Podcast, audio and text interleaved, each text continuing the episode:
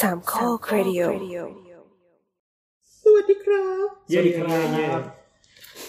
ครับผมและนี่ก็คือสาวสาวสาว EP ที่หนึ่งร้อยสี่สิบเอ็ด ครับ นะครับ เราอัดกันวันที่หก มีนา มี ค นาม คม ส นะ อง ครับ ห้าหกสามครับ แล้วเราก็จะออกอากาศกันวันพรุ่งนี้นะครับ วันที่เจ็ด ครับ ะรับ ก็คือวันนี้นะครับที่คุณกำลัง ผู้ ฟัง อ อยู่ ยู่ นะครับ หลังจากเราได้อิ่มอร่อยกันเรียบร้อย ด้วยเงินของภาษีประชาชน อ่าขอขอบคุณเจ้าของภาษีก่อน ครับเดี๋ยวเปิดลิสต์รายชื่อก่อน คือเมื่อกี้เรากินหนักมากอ่ะ กินแบบกะว่าให้ ไม่แต่เรากินด้วยร้านอาหารที่เข้ากับคอนเซปต์ที่เราจะอัดกันวันนี้นะ ใช่เหรอ จริงเนี่ยเราบอกตัวตัวเตือนด้วยเดี๋ยวเราจะพูด เดี๋ยวลืม เอาแล้วแล้วแล้ว แล้วหลังจากนี้คือเขาจะไม่รู้จักแล้วนะถ้าเขารู้ว่าเรากินอะไรมา ไม่เราก็ต้องพูดเนี่ยว่าเรามาเอา experience เพื่อมาอธิบายให้ฟัง ให้ได้ฟีลลิ่งแบบยังกลุ่นอยู่ ไม่ ในปา ไม่ ก ต้องพูดว่าก็กินข้าวที่หน้าออฟฟิศบอยเฉย มันเป็นอาหารตามสั่งอ่ะ เออ แล้วเมื่อกี้มีสั่งอะไรนะมีข้าว แกงเขียวหวาน แกงเขียวหวานมีมั ภา ส พ มั่ ก็ น คือตอนนี้เป็นป้าที่ใส่แบบ เสื้อกันเปื้อนแบบเกลือะๆอะไรเขียว โต๊ะมันๆหน่อย อืมโต๊ะโต๊ะสแตนเลสอะโต๊ะสแตนเลส เมื่อโต๊ะมันโยกๆนะที่เราไปนั่งอะ เออใช่ โต๊ะพับ ๆก็ก็เลยบอกป้าว่าคอมเพลน ไปไปไปขอบคุณใครมั่ง ครับผมเอาแล้วชื่อมันหายไปไหนหมดอะ น้ำลบเองค่ะขอโทษ นี่แบบปกติไม่ต้องแนะนำตัวกันแล้วหรือว่าขอ ไม่ยัง ถ้านึกได้ตอนไหนก็จะอ๋อนแนะำตอนนั้น โอเค คือคือเราเป็นคนอัไม่อายใจ น announce ไปเองค่ะจำได้ไหมคุณ อ๋อคนหมูที่ตายแล้ว คือหมูที่ไม่อ่านหนังสือ แล้วก็คนกิ้เป็นกิ้งกือที่ขาดรองเท้าข้างหนึ่ง เรามีแต่เหล่าสรรพสัตว์นะครับขอบ คือ คุณ เป็นความผิดของน้ำเองน้ำเปิดมาวันนี้แล้วก็จะอนาวอันหนึงไว้ แล้วก็รู้สึกว่าอันเก่าเฮ้ยเราขอบคุณเขาไปแล้วนี่หว่าเพราะคุณกิ้งเกือให้เรามาหลายครั้งแล้ว อ๋อครับ เราก็เลยเข้าใจผิดคิดว่าอ๋อเราขอบคุณไปแล้วเดี๋ยวอันอนาวไปเพิ่งรู้ อ่ะคือรายการเราเป็นรายการที่อยู่ได้ด้วยภาษีของท่านนะครับสำหรับผู้ฟังคือคุณจะฟังฟรีก็ได้ไม่ได้ว่าอะไรเลย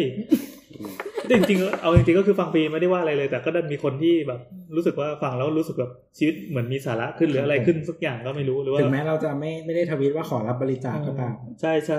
อย่าอย่าแซะ ก็ขอบคุณมากนะครับ คุณจะช่วยเหลือเราด้วยการแบบฟังแล้วบอกต่อก็ได้จะแชร์ก็ได้ หรือว่าจะพูดคุยกับเราก็ได้ แต่ถ้าใครที่ บริจาคก็จะดี อยาก นะ อยากเปย์ก็เชิญครับ เราก็ไม่ได้เอาเงินของท่านไปทำประโยชน์อะไรนอกจากเอาไปกินกัน ใช่ ครับ หรือไม่ก็บางทีก็มามาช่วยทักท้วงมาช่วยแย้งมาอะไรอย่างนี้ก็ได้แล้วก็ขอบคุณเหมือนกันอืม อ่ะแนะนำตัวไหม เย่สวัสดีครับนี่แอน น้ำค่ะ ตัวครับ โบทครับ แล้ววันนี้เรามีแขกรับเชิญนะครับ คือ ครับใบจากหลักผักครับ เย่วันนี้เรามาอัดกันในห้อง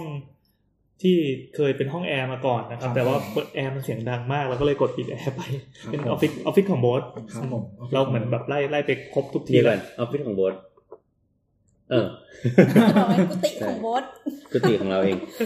มาเขาไม่ได้ทำงานที่กุฏิเป้า เออ อ๋อเหรอต้องเรี กุ ยก ฏิ ว่า มันเป็นที่พักไง อ๋ออาสนะของโบส แล้วพาที่ทำงาน ก็แบบสมมติแบบไปสวดศพก็ไปที่แบบศาลาอะไรอย่างนี้ ก็เป็นสาระการประเรียนของโบส คือมังก็เป็นจ็อบประเภทหนึ่ง ใช่ ครับ ผมก็ไปเปลี่ยนนะฮะก็เป็นเริ่มจากเอ่อต้องเป็นอะโคไลท์มาก่อน เฮ้ย โอเค วันนี้น้ำจะเป็นผู้นำ ใช่ ในการสนทนาในรอบนี้นะครับ ซึ่งคราวนี้แขกรับเชิญของเราที่เชิญมาเนี่ยไม่ได้เชิญมาเปล่าๆ เราเชิญมากินข้าวด้วย ครับ ครับ เหมือนมาเชิญมาเลี้ยงข้าว ครับ ขอบพระคุณเงินภาษี ของท่าน นี่เป็นแล้วเริ่มเริ่มแบบเป็นฝักถั่วแล้ว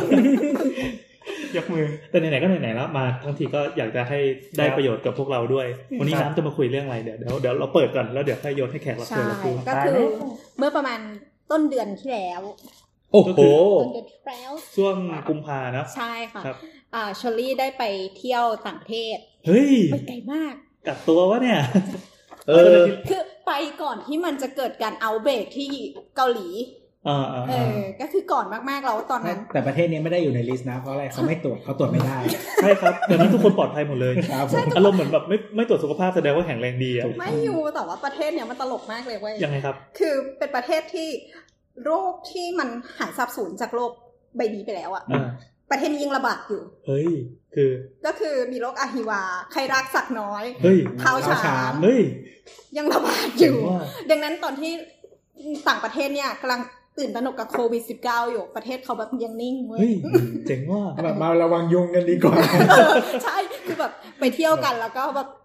ไกด์ส่งมา น้องน้ำคะฉีดตะไคร้หอมหน่อยนะคะ เดี๋ยวมันจะโดน เพื่อกันยุง กัดใช่ เจอยุงกัด ก็คือประเทศได้ไปเป็น เราเคยเรียนมาตอน ประทศ เด็กๆนะไอ้แบบพม่านะ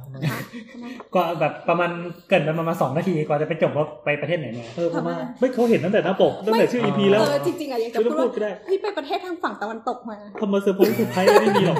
เอายกเว้นแบบใครที่ฟังไปเรื่อยๆแล้วก็หลุดหลุดมาจาก EP อื่นอะไรเงี้ย ไม่ อ๋อ แต่ พม่าแล้วกูตื่นเต้นจังเลยอะไรเงี้ย แต่จริงๆ คนก็รอน้ำไปประเทศฝั่งตะวันตกแต่ก็คงไม่ได้ไป โอ้น่ะ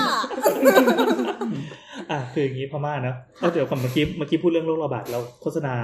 อีกรายการหนึ่งซึ่งเราไปอ่านมาเมื่อคืนเหมือนกันออกจากบ้านสองคืนต่อกันเมียสาม เออ มันก็ แต่วันนี้ก็มีก็ถามว่าไปกินอะไรมา เป็นคุณหมอขา EP โรคระบาดเหมือนกัน ก็มีพูดเรื่องโรคที่สับสูญไปแล้วด้วยเออ อ้าวเหรอ เออจ้ะมาเลยครับ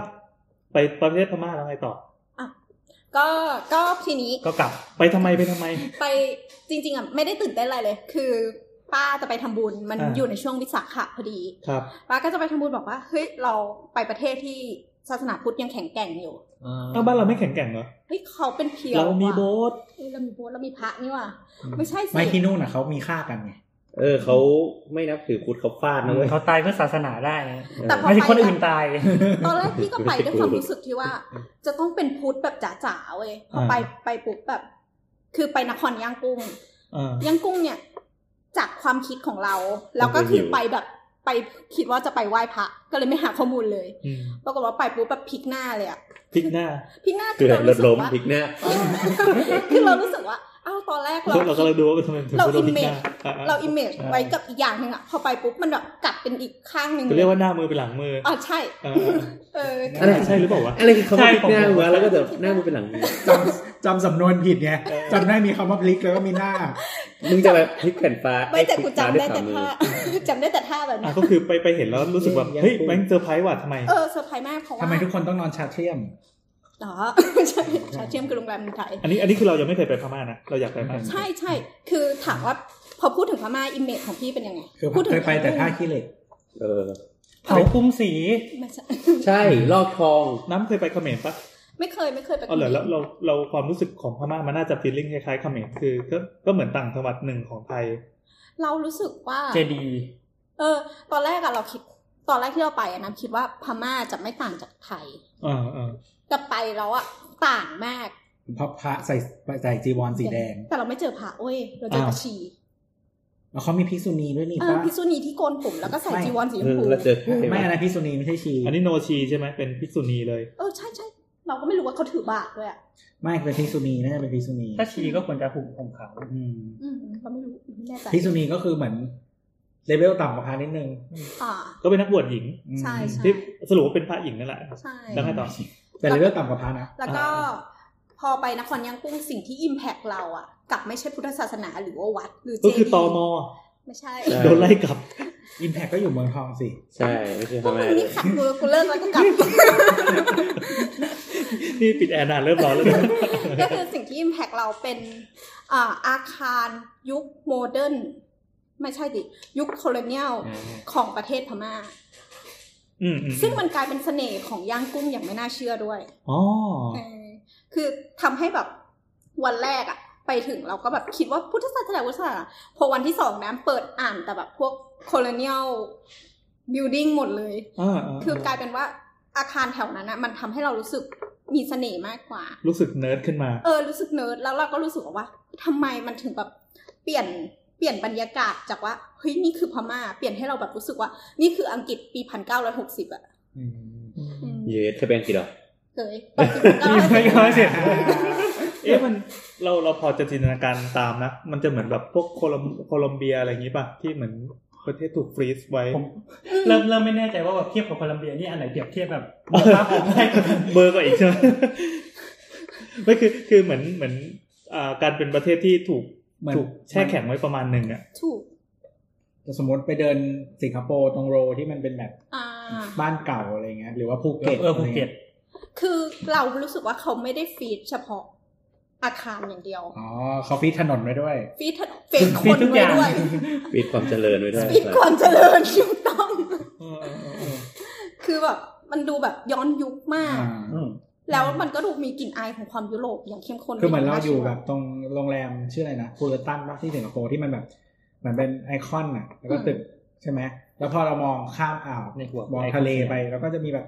มองมามองไปรอบๆแบบมันก็จะมีตึกใหม่ไงอ่า อืมอ่า อันนี้ก็คือไม่มี ไม่มีไม่มีจริง ๆ เป็นเป็นตึกที่สร้างเมื่อสองร้อยปีที่แล้ว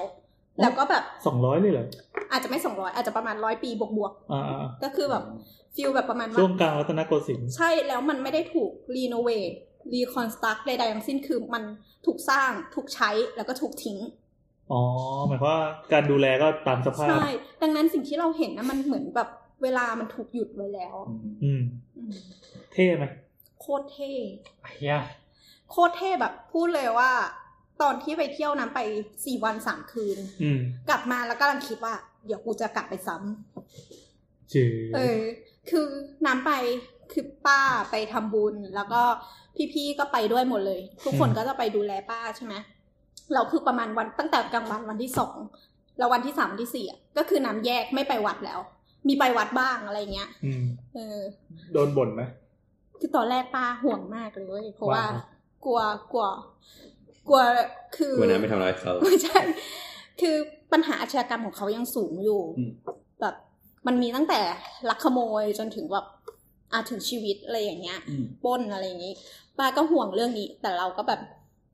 หนูทำตัวจนๆนะเขาก็คงไม่สนใจหรอกอะไรอย่างเงี้ยเออ ครับ ก็ค่อนข้างสนุก แล้วก็พอดี แต่จะถามเรื่องเดินทางไม่ได้นะ เพราะว่าที่บ้านจ้างไกด์แล้วก็จ้างรถด้วย อืม แล้วมันก็เลยแบบ เราก็ไปบีบบังคับคนขับรถให้แบบจะไปที่นี่ นี่ไงเป็นลูกทัวร์ที่น่าเบื่อใจ ใช่ไกด์แม่งแบบดั จะ ก เกลียดจะเกลียดคนแบบนี้มาก ใช่ ที่แบบอยู่มันก็อินดี้ขึ้นมา ไกด์แบบน้องน้ำอย่าไปเลยค่ะ พี่ว่ามันไม่มีอะไรหรอกอะไรอย่างเงี้ยขอตั้งสติก่อนแล้วเราไม่เปิดเพลงเหรอ อ๋อเหรอเราก็เปิดเพลงด้วยนะโอเคโอเคโอเค ก๊อกก๊อกก๊อกเปิดประตู เปิดออกดูเจอเจ้าหนี้ทวงตังค์มีอะไรหนุกหนุกมาปลุกให้คุณฟัง ไม่ต้องเสียตังค์ไม่ต้องใช้ตาสาวสาวสาวมีประเด็นหลากหลายเรื่องเล็กเรื่องใหญ่ที่ไม่ใช่เรื่องของกูเรื่องห้างเรื่องร้านเรื่องป้ายเรื่องครูเรื่องลูกบิดเรื่องตูเรื่องลงดูหนังที่ดาออกกระใจกระใจของคุณเปิดฟ้าอาจมีพันอาจมีมีเราตั้งใจฝากกดไลค์แชร์ทั่วจักรวาล ฮ่าฮ่าฮ่าจังตอนเดินทางหรืออยู่บ้านล้างจานจะออกกำลังกายหรือจะเดินทำงานก็ขอฝากรายการไว้ในดวงใจ เย่กลับมา คือวันเนี้ยนอกจากที่เราจะพูดเรื่องโคโลเนียลแล้ว เราก็บังเอิญทานอาหาร หน้าออฟฟิศครู แนวฟิตโบสซึ่ง อย่างที่พูดไปแล้วว่ากินอาหารตามสั่งนะ อาหารตามสั่งมีป้าที่ใส่ผ้ากันเปื้อนขึ้นลาผัดข้าวให้เรากิน บ้า เอาความจริงความจริงความจริง ความจริงก็คือเฮ้ยเราพูดชื่อร้านเลยเหรอ ก็ชื่อร้านแห่งหนึ่งแล้วกัน ชื่อร้านแห่งหนึ่งนะคะ ช้างสีน้ำเงิน เออ โอ้โห ก็คือ คืออันนี้คือคือคนคนฟังตามมาได้ถึงออฟฟิศที่โบสแล้วตอนนี้ เออใช่ ไม่ ใช่ แต่ไม่รู้ออฟฟิศไหน เออ ครับก็คืออ่ามันมีตึกมันมันถ้าถ้าถ้าถ้าท่านผู้ฟังนะคะ เคยขับรถหรือผ่านมาแถวถนนสา ขึ้น ทร BTS ก็น่าจะเห็น อ่าขึ้น BTS นะคะ หรือว่ามองลงมาช่วงบริเวณสถานีอ่าสุรศักดิ์ อืม อะไรเงี้ยครับ หรือว่าสถานีใกล้เคียงเวลารถวิ่งผ่านนะครับก็จะมีมันจะมีอาคารอยู่อาคารหนึ่งโดดเด่นมากๆบนถนนสาทร อืม อืม เออซึ่งเพราะว่ามันไม่เหมือนอาคารอื่นแถวนี้เลย แถวนี้กลายเป็นตึกสูงกันหมดแล้ว อ่าแถวนี้เป็นตึกสูงหมดเลย เป็น ตรงกลาง modern หมด ตรงกลาง แล้ว มีคลองนะฮะ อืม ตึกเออออฟฟิศอะไรต่างๆ หรือว่าแม้แต่ตึกเรสซิเดนซ์เนี่ยก็เป็นตึกสูง อืม แต่แล้ว มันก็จะมีตึกอยู่หลังนึง ครับ เป็นอา ผม คาร สสไตล์ ไตล์ มัน เรียก เป็น ว่าสเหมือน ไตล์ มันเป็นเหมือนเหมือนเขาเรียกว่าอะไรเป็นบ้านหลังใหญ่หรือคฤหาสน์อะไรประมาณ อ่า นั้น คฤหาสน์สี เออ สีเหลืองๆนวลๆ สีเหลืองๆนะฮะหลังคาสีส้มส้มๆแดง ใช่ก็คือมันเป็น แต่แต่เดิมเนี่ย อันนี้เขาไม่ได้เป็นบ้านนะเขาเป็นห้าง ๆอืม เขาเป็น อืม ห้างของคนอินเดีย อืม มาเปิด อืมอืมอืมเอาเมื่อกี้ไปถามสตอรี่มาใช่ไหม ใช่ใช่ไปถามสตอรี่มา แล้วก็เหมือนประมาณตอนช่วงสงครามบุรพา อ่ามา Pacific เอเชียโบราณ อืมก็ถูกเอ่อคนญี่ปุ่นเนี่ยใช้เป็นฐานทัพเฮดคอเตอร์ อืม อ่าก็เลยเขาก็เล่าให้ฟังว่า ข้า ห ง มายถึ ล่าง ง ไม่เมื่อกี้คือเป็น ตึกเมื่อกี้ ใช่ ที่เรามานั่งกินข้าว ใช่มันมีประวัติศาสตร์นะ ครับคคะรับครับ แล้วเขาก็บอกเกี่ยวว่าข้างล่างอ่ะ มันมีเอ่ออุโมงค์สำหรับหลบระเบิดด้วย ใต้ดินอะนะ ใช่ แล้วน้ำก็เลยถามว่างั้นลงไปได้ตอนนี้ไหมคะ เขาก็บอกว่าไม่ได้แล้วครับ เพราะว่ามันไม่ได้รับการบูรณะ หรือว่ารีคอนสตรักชั่นน่ะ มันก็เลย เขาก็เลยปิดมัน อ่า อืม สำหรับคนที่กินข้าวไม่จ่ายตังค์ก็สามารถลงไปได้ ใช่ ก็คือ ต ก็ รงไป เป็น จะเจอแบบโครงกระดูกผูกเรียงเรียงๆไว้อะไรเงี้ย แบบที่ฝรั่งเศสใช่ไหมมันก็เป็นอาคารที่มีอายุร่วมร้อยปีอะนะ อ่า ผ่านมาก็ปีพัน 945นะสงคราม อืม จบ ใช่ อืมก็จะก็เป็นอาคารสไตล์โปรตุกีสเป็น อืม โปรตุกีสโคโลเนียล อื ม ถามว่าทำไมเราถึงมีโคโลเนียลอยู่ในประเทศ อืม คือจริงๆ โคโลเนียลมันเป็นสถาปัตยกรรมที่ได้รับอิทธิพลมาจากประเทศจักรวรรดิใช้คำนี้ได้ไหม ประเทศอะไรนะเขาเรียกว่าอะไร เจ้าอาณานิคม เจ้าอาณานิค เออนิค ม ม เออ ซึ่งซึ่ง ก็คือมันคือคำว่าอาณานิคมมันคือคอลอนี เออ ก็เป็นสไตล์ยุคนั้นที่มีเกิดการล่าอาณานิคมแล้วมันก็ส่งต่อสถาปัตยกรรมอะไรต่างๆ ไป ก็เป็นยุค ก็ โค คือ โลเนียล พวกยุโรปทั้งหลายที่แบบ อืม ม ก็คือช่วงนี้ก็คือตึกยุโรปก็จะแบบไปโผล่ที่นู่นที่นี่เต็มไปหมดเลยนอก ใช่ ยุโรปอะไรอย่างเงี้ยเนาะ เราแต่ว่าเราเรียกโดยรวมว่าโคโลเนียลแต่ว่า อ่า โคโลเนียลก็มีแยกไปอีก คืออย่างอันเนี้ยที่เราบอกว่าเป็นโปรตุเกสแต่ไทยไม่เคยเป็นอันในนิคมของใครนะ ม จ้า แต่ว่าในช่วง ยก ปี เว้นพม่า ไม่นับญี่ปุ่น ไม่นับไม่นับแล้ว เออญี่ปุ่นเขาไม่นับอีก ประมาณเอ่อโปรตุ นี่มัน เกส เจ้าแห่งการยกเว้นนี่ โปรตุเกสเนี่ยเข้ามาในประเทศเราเนี่ย อืม ตั้งนานแล้ว แต่ว่าเริ่มมีอาคารอะตอนที่สมัยรัชกาลที่หนึ่งมาประมาณเนี้ยศตวรรษที่สิบแปดประ ก็ มาณเนี้ย เข้ารัตนโกสินทร์แล้ว ก็ใช่ อืม อืมก็คือ ก็เริ่มมีอาคารที่เป็นอาคารทรงยุโรปเราจะเห็นอาคารประเภทเนี้ยบ่อยทางใต้คือภูเก็ต อ๋อ แต่ว่าแต่ว่าอันนั้นคือแถบนั้นนะทั้งหมดรวมทั้งสิงคโปร์ ลามไปมาเล มาเลจะ ปี เป็น นังอะไรอย่างงี้ด้วยปะ ใช่ใช่จะเป็นออกแนวโปรตุเกส อืมอืมอืม เพราะว่าโปรตุเกสเป็นชาติแรกที่มาถึงประเทศแถวนี้ โปรตุเกสนะฮะ เออ อันเดี๋ยวเราเราขออนุญาตขอขอเอาคำจำกัดความอีกนิดนึงไหน ม ๆเราถักมา ครับ คือ ตอนนี้ยามสองชั่วโมงแล้วนะ ค่ะ คือไอ้คำว่าโคโลเนียลมันถูกใช้อย่างเป็นทางการปะ มันถูกใช้อย่างเป็นทางการแต่ว่า หมายหมายความว่าเราสามารถไปเปิด Pinterest แล้วก็ถามว่าแบบเอ้ยโคโลเนียล ใช่ บิลดิ้งเนี่ยเจอ ใช่ เลย ใช่ ใช่ปะ ใช่ อ๋อ เขาเรียกว่า c o l o n i a l architecture อ่า ใช่ใช่ อ่า มันก็จะแบ่งเป็น ซึ่งสไตล์มันก็คือสไตล์อย่างที่เราคุ้นๆตากัน ใช่ ใช่ไหม มันก็จะมี Spanish colonial ใช่มันจะเป็นหลักประเทศนั้นๆ ที่ยุคนั้นเขาล่านินคมมาแล้ว เขาล่าที่ไหนก็ตรงนั้น อ่า ไม่ใช่ ซึ่งในโลกเราก็จะมีจะมี Spanish colonial อย่าง ห ใน ลายๆแก๊ง อย่างในเอ่อเขาเรียกอะไรเอเชียก็อย่างเช่นที่ฟิลิปปินส์ อืม ก็เป็นบ้านทรงสเปน ครับผมแล้วก็ที่ Portuguese colonial อืม อืม เออก็อย่างเช่นในแถบบ้านเราก็ที่เมืองมาลากา อืม เอ่อชวา อืม อืมแล้วก็อ่าจริงๆอินโดมันจะมีบางส่วนที่เป็นของโปรตุเกสใช่ไหมอย่างเช่นติมอร์เลสเตอะไรอย่างนี้ คือเขาเขาเป็นเกาะเช่าตอนนั้นอยู่ อืมแล้วก็จะมีอย่างเช่นอ่ามาเก๊า มาเก๊าเป็นเกาะเช่า ก็เอเชียหมดเลยนี่ แล้วก็ก็เล่าแต่เอเชียไง อ่า อืม แต่จริงๆหมายความว่าทั่วโลกมันก็มี ใช่ใช่ก็โปรตุเกสที่ใหญ่ใหญ่ๆมันก็จะเป็นแบบบราซิลอะไรอย่าง อ่ากำเงี้ยลังคิดว่า แล้วก็ มันเหมือนไปโผล่แถวอเมริกากลางด้วยป่ะ เอ่อบราซิลก็คือใต้แล้ว ไม่ไม่มัน กลางเป็นของสเปนส่วนใหญ่ อ่า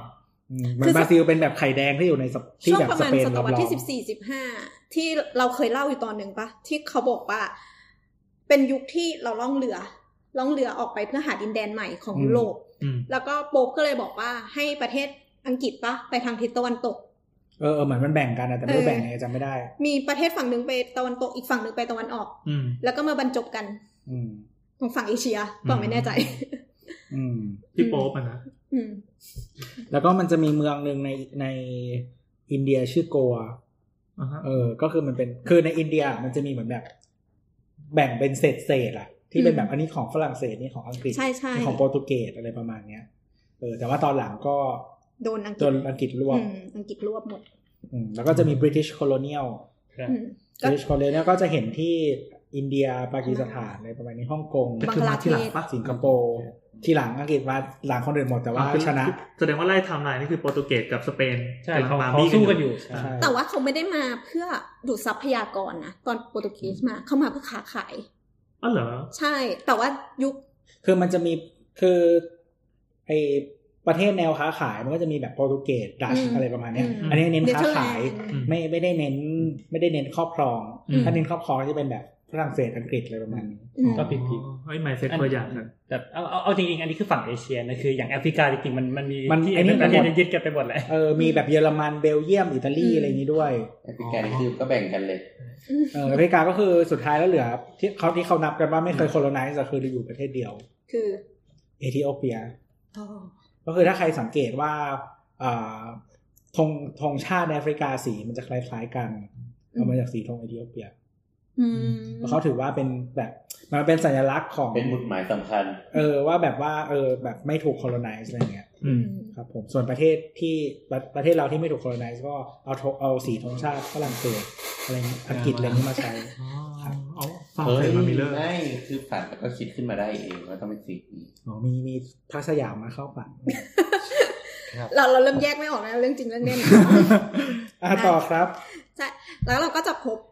สถาปัตยกรรมแบบโคโลเนียล อืม ในประเทศไทยอยู่ แต่ว่าก็นั่นแหละเรามาเพื่อค้าขายเราไม่ได้เสียเมืองนะ อืม โอเค ครับครับ มันเป็นอิทธิพล ใช่ใช่ ทางสถาปัตยกรรมเฉ ครับ ย ผมก็ไปกินขนมทองหยิบทองหยอดอะไรนะฮะ โอ้ยขนมไทยขนมไทย ครับ ก็ ถ้า คือ คือไม่คือ คา ถ้า ราเมลก็คือคาราเมล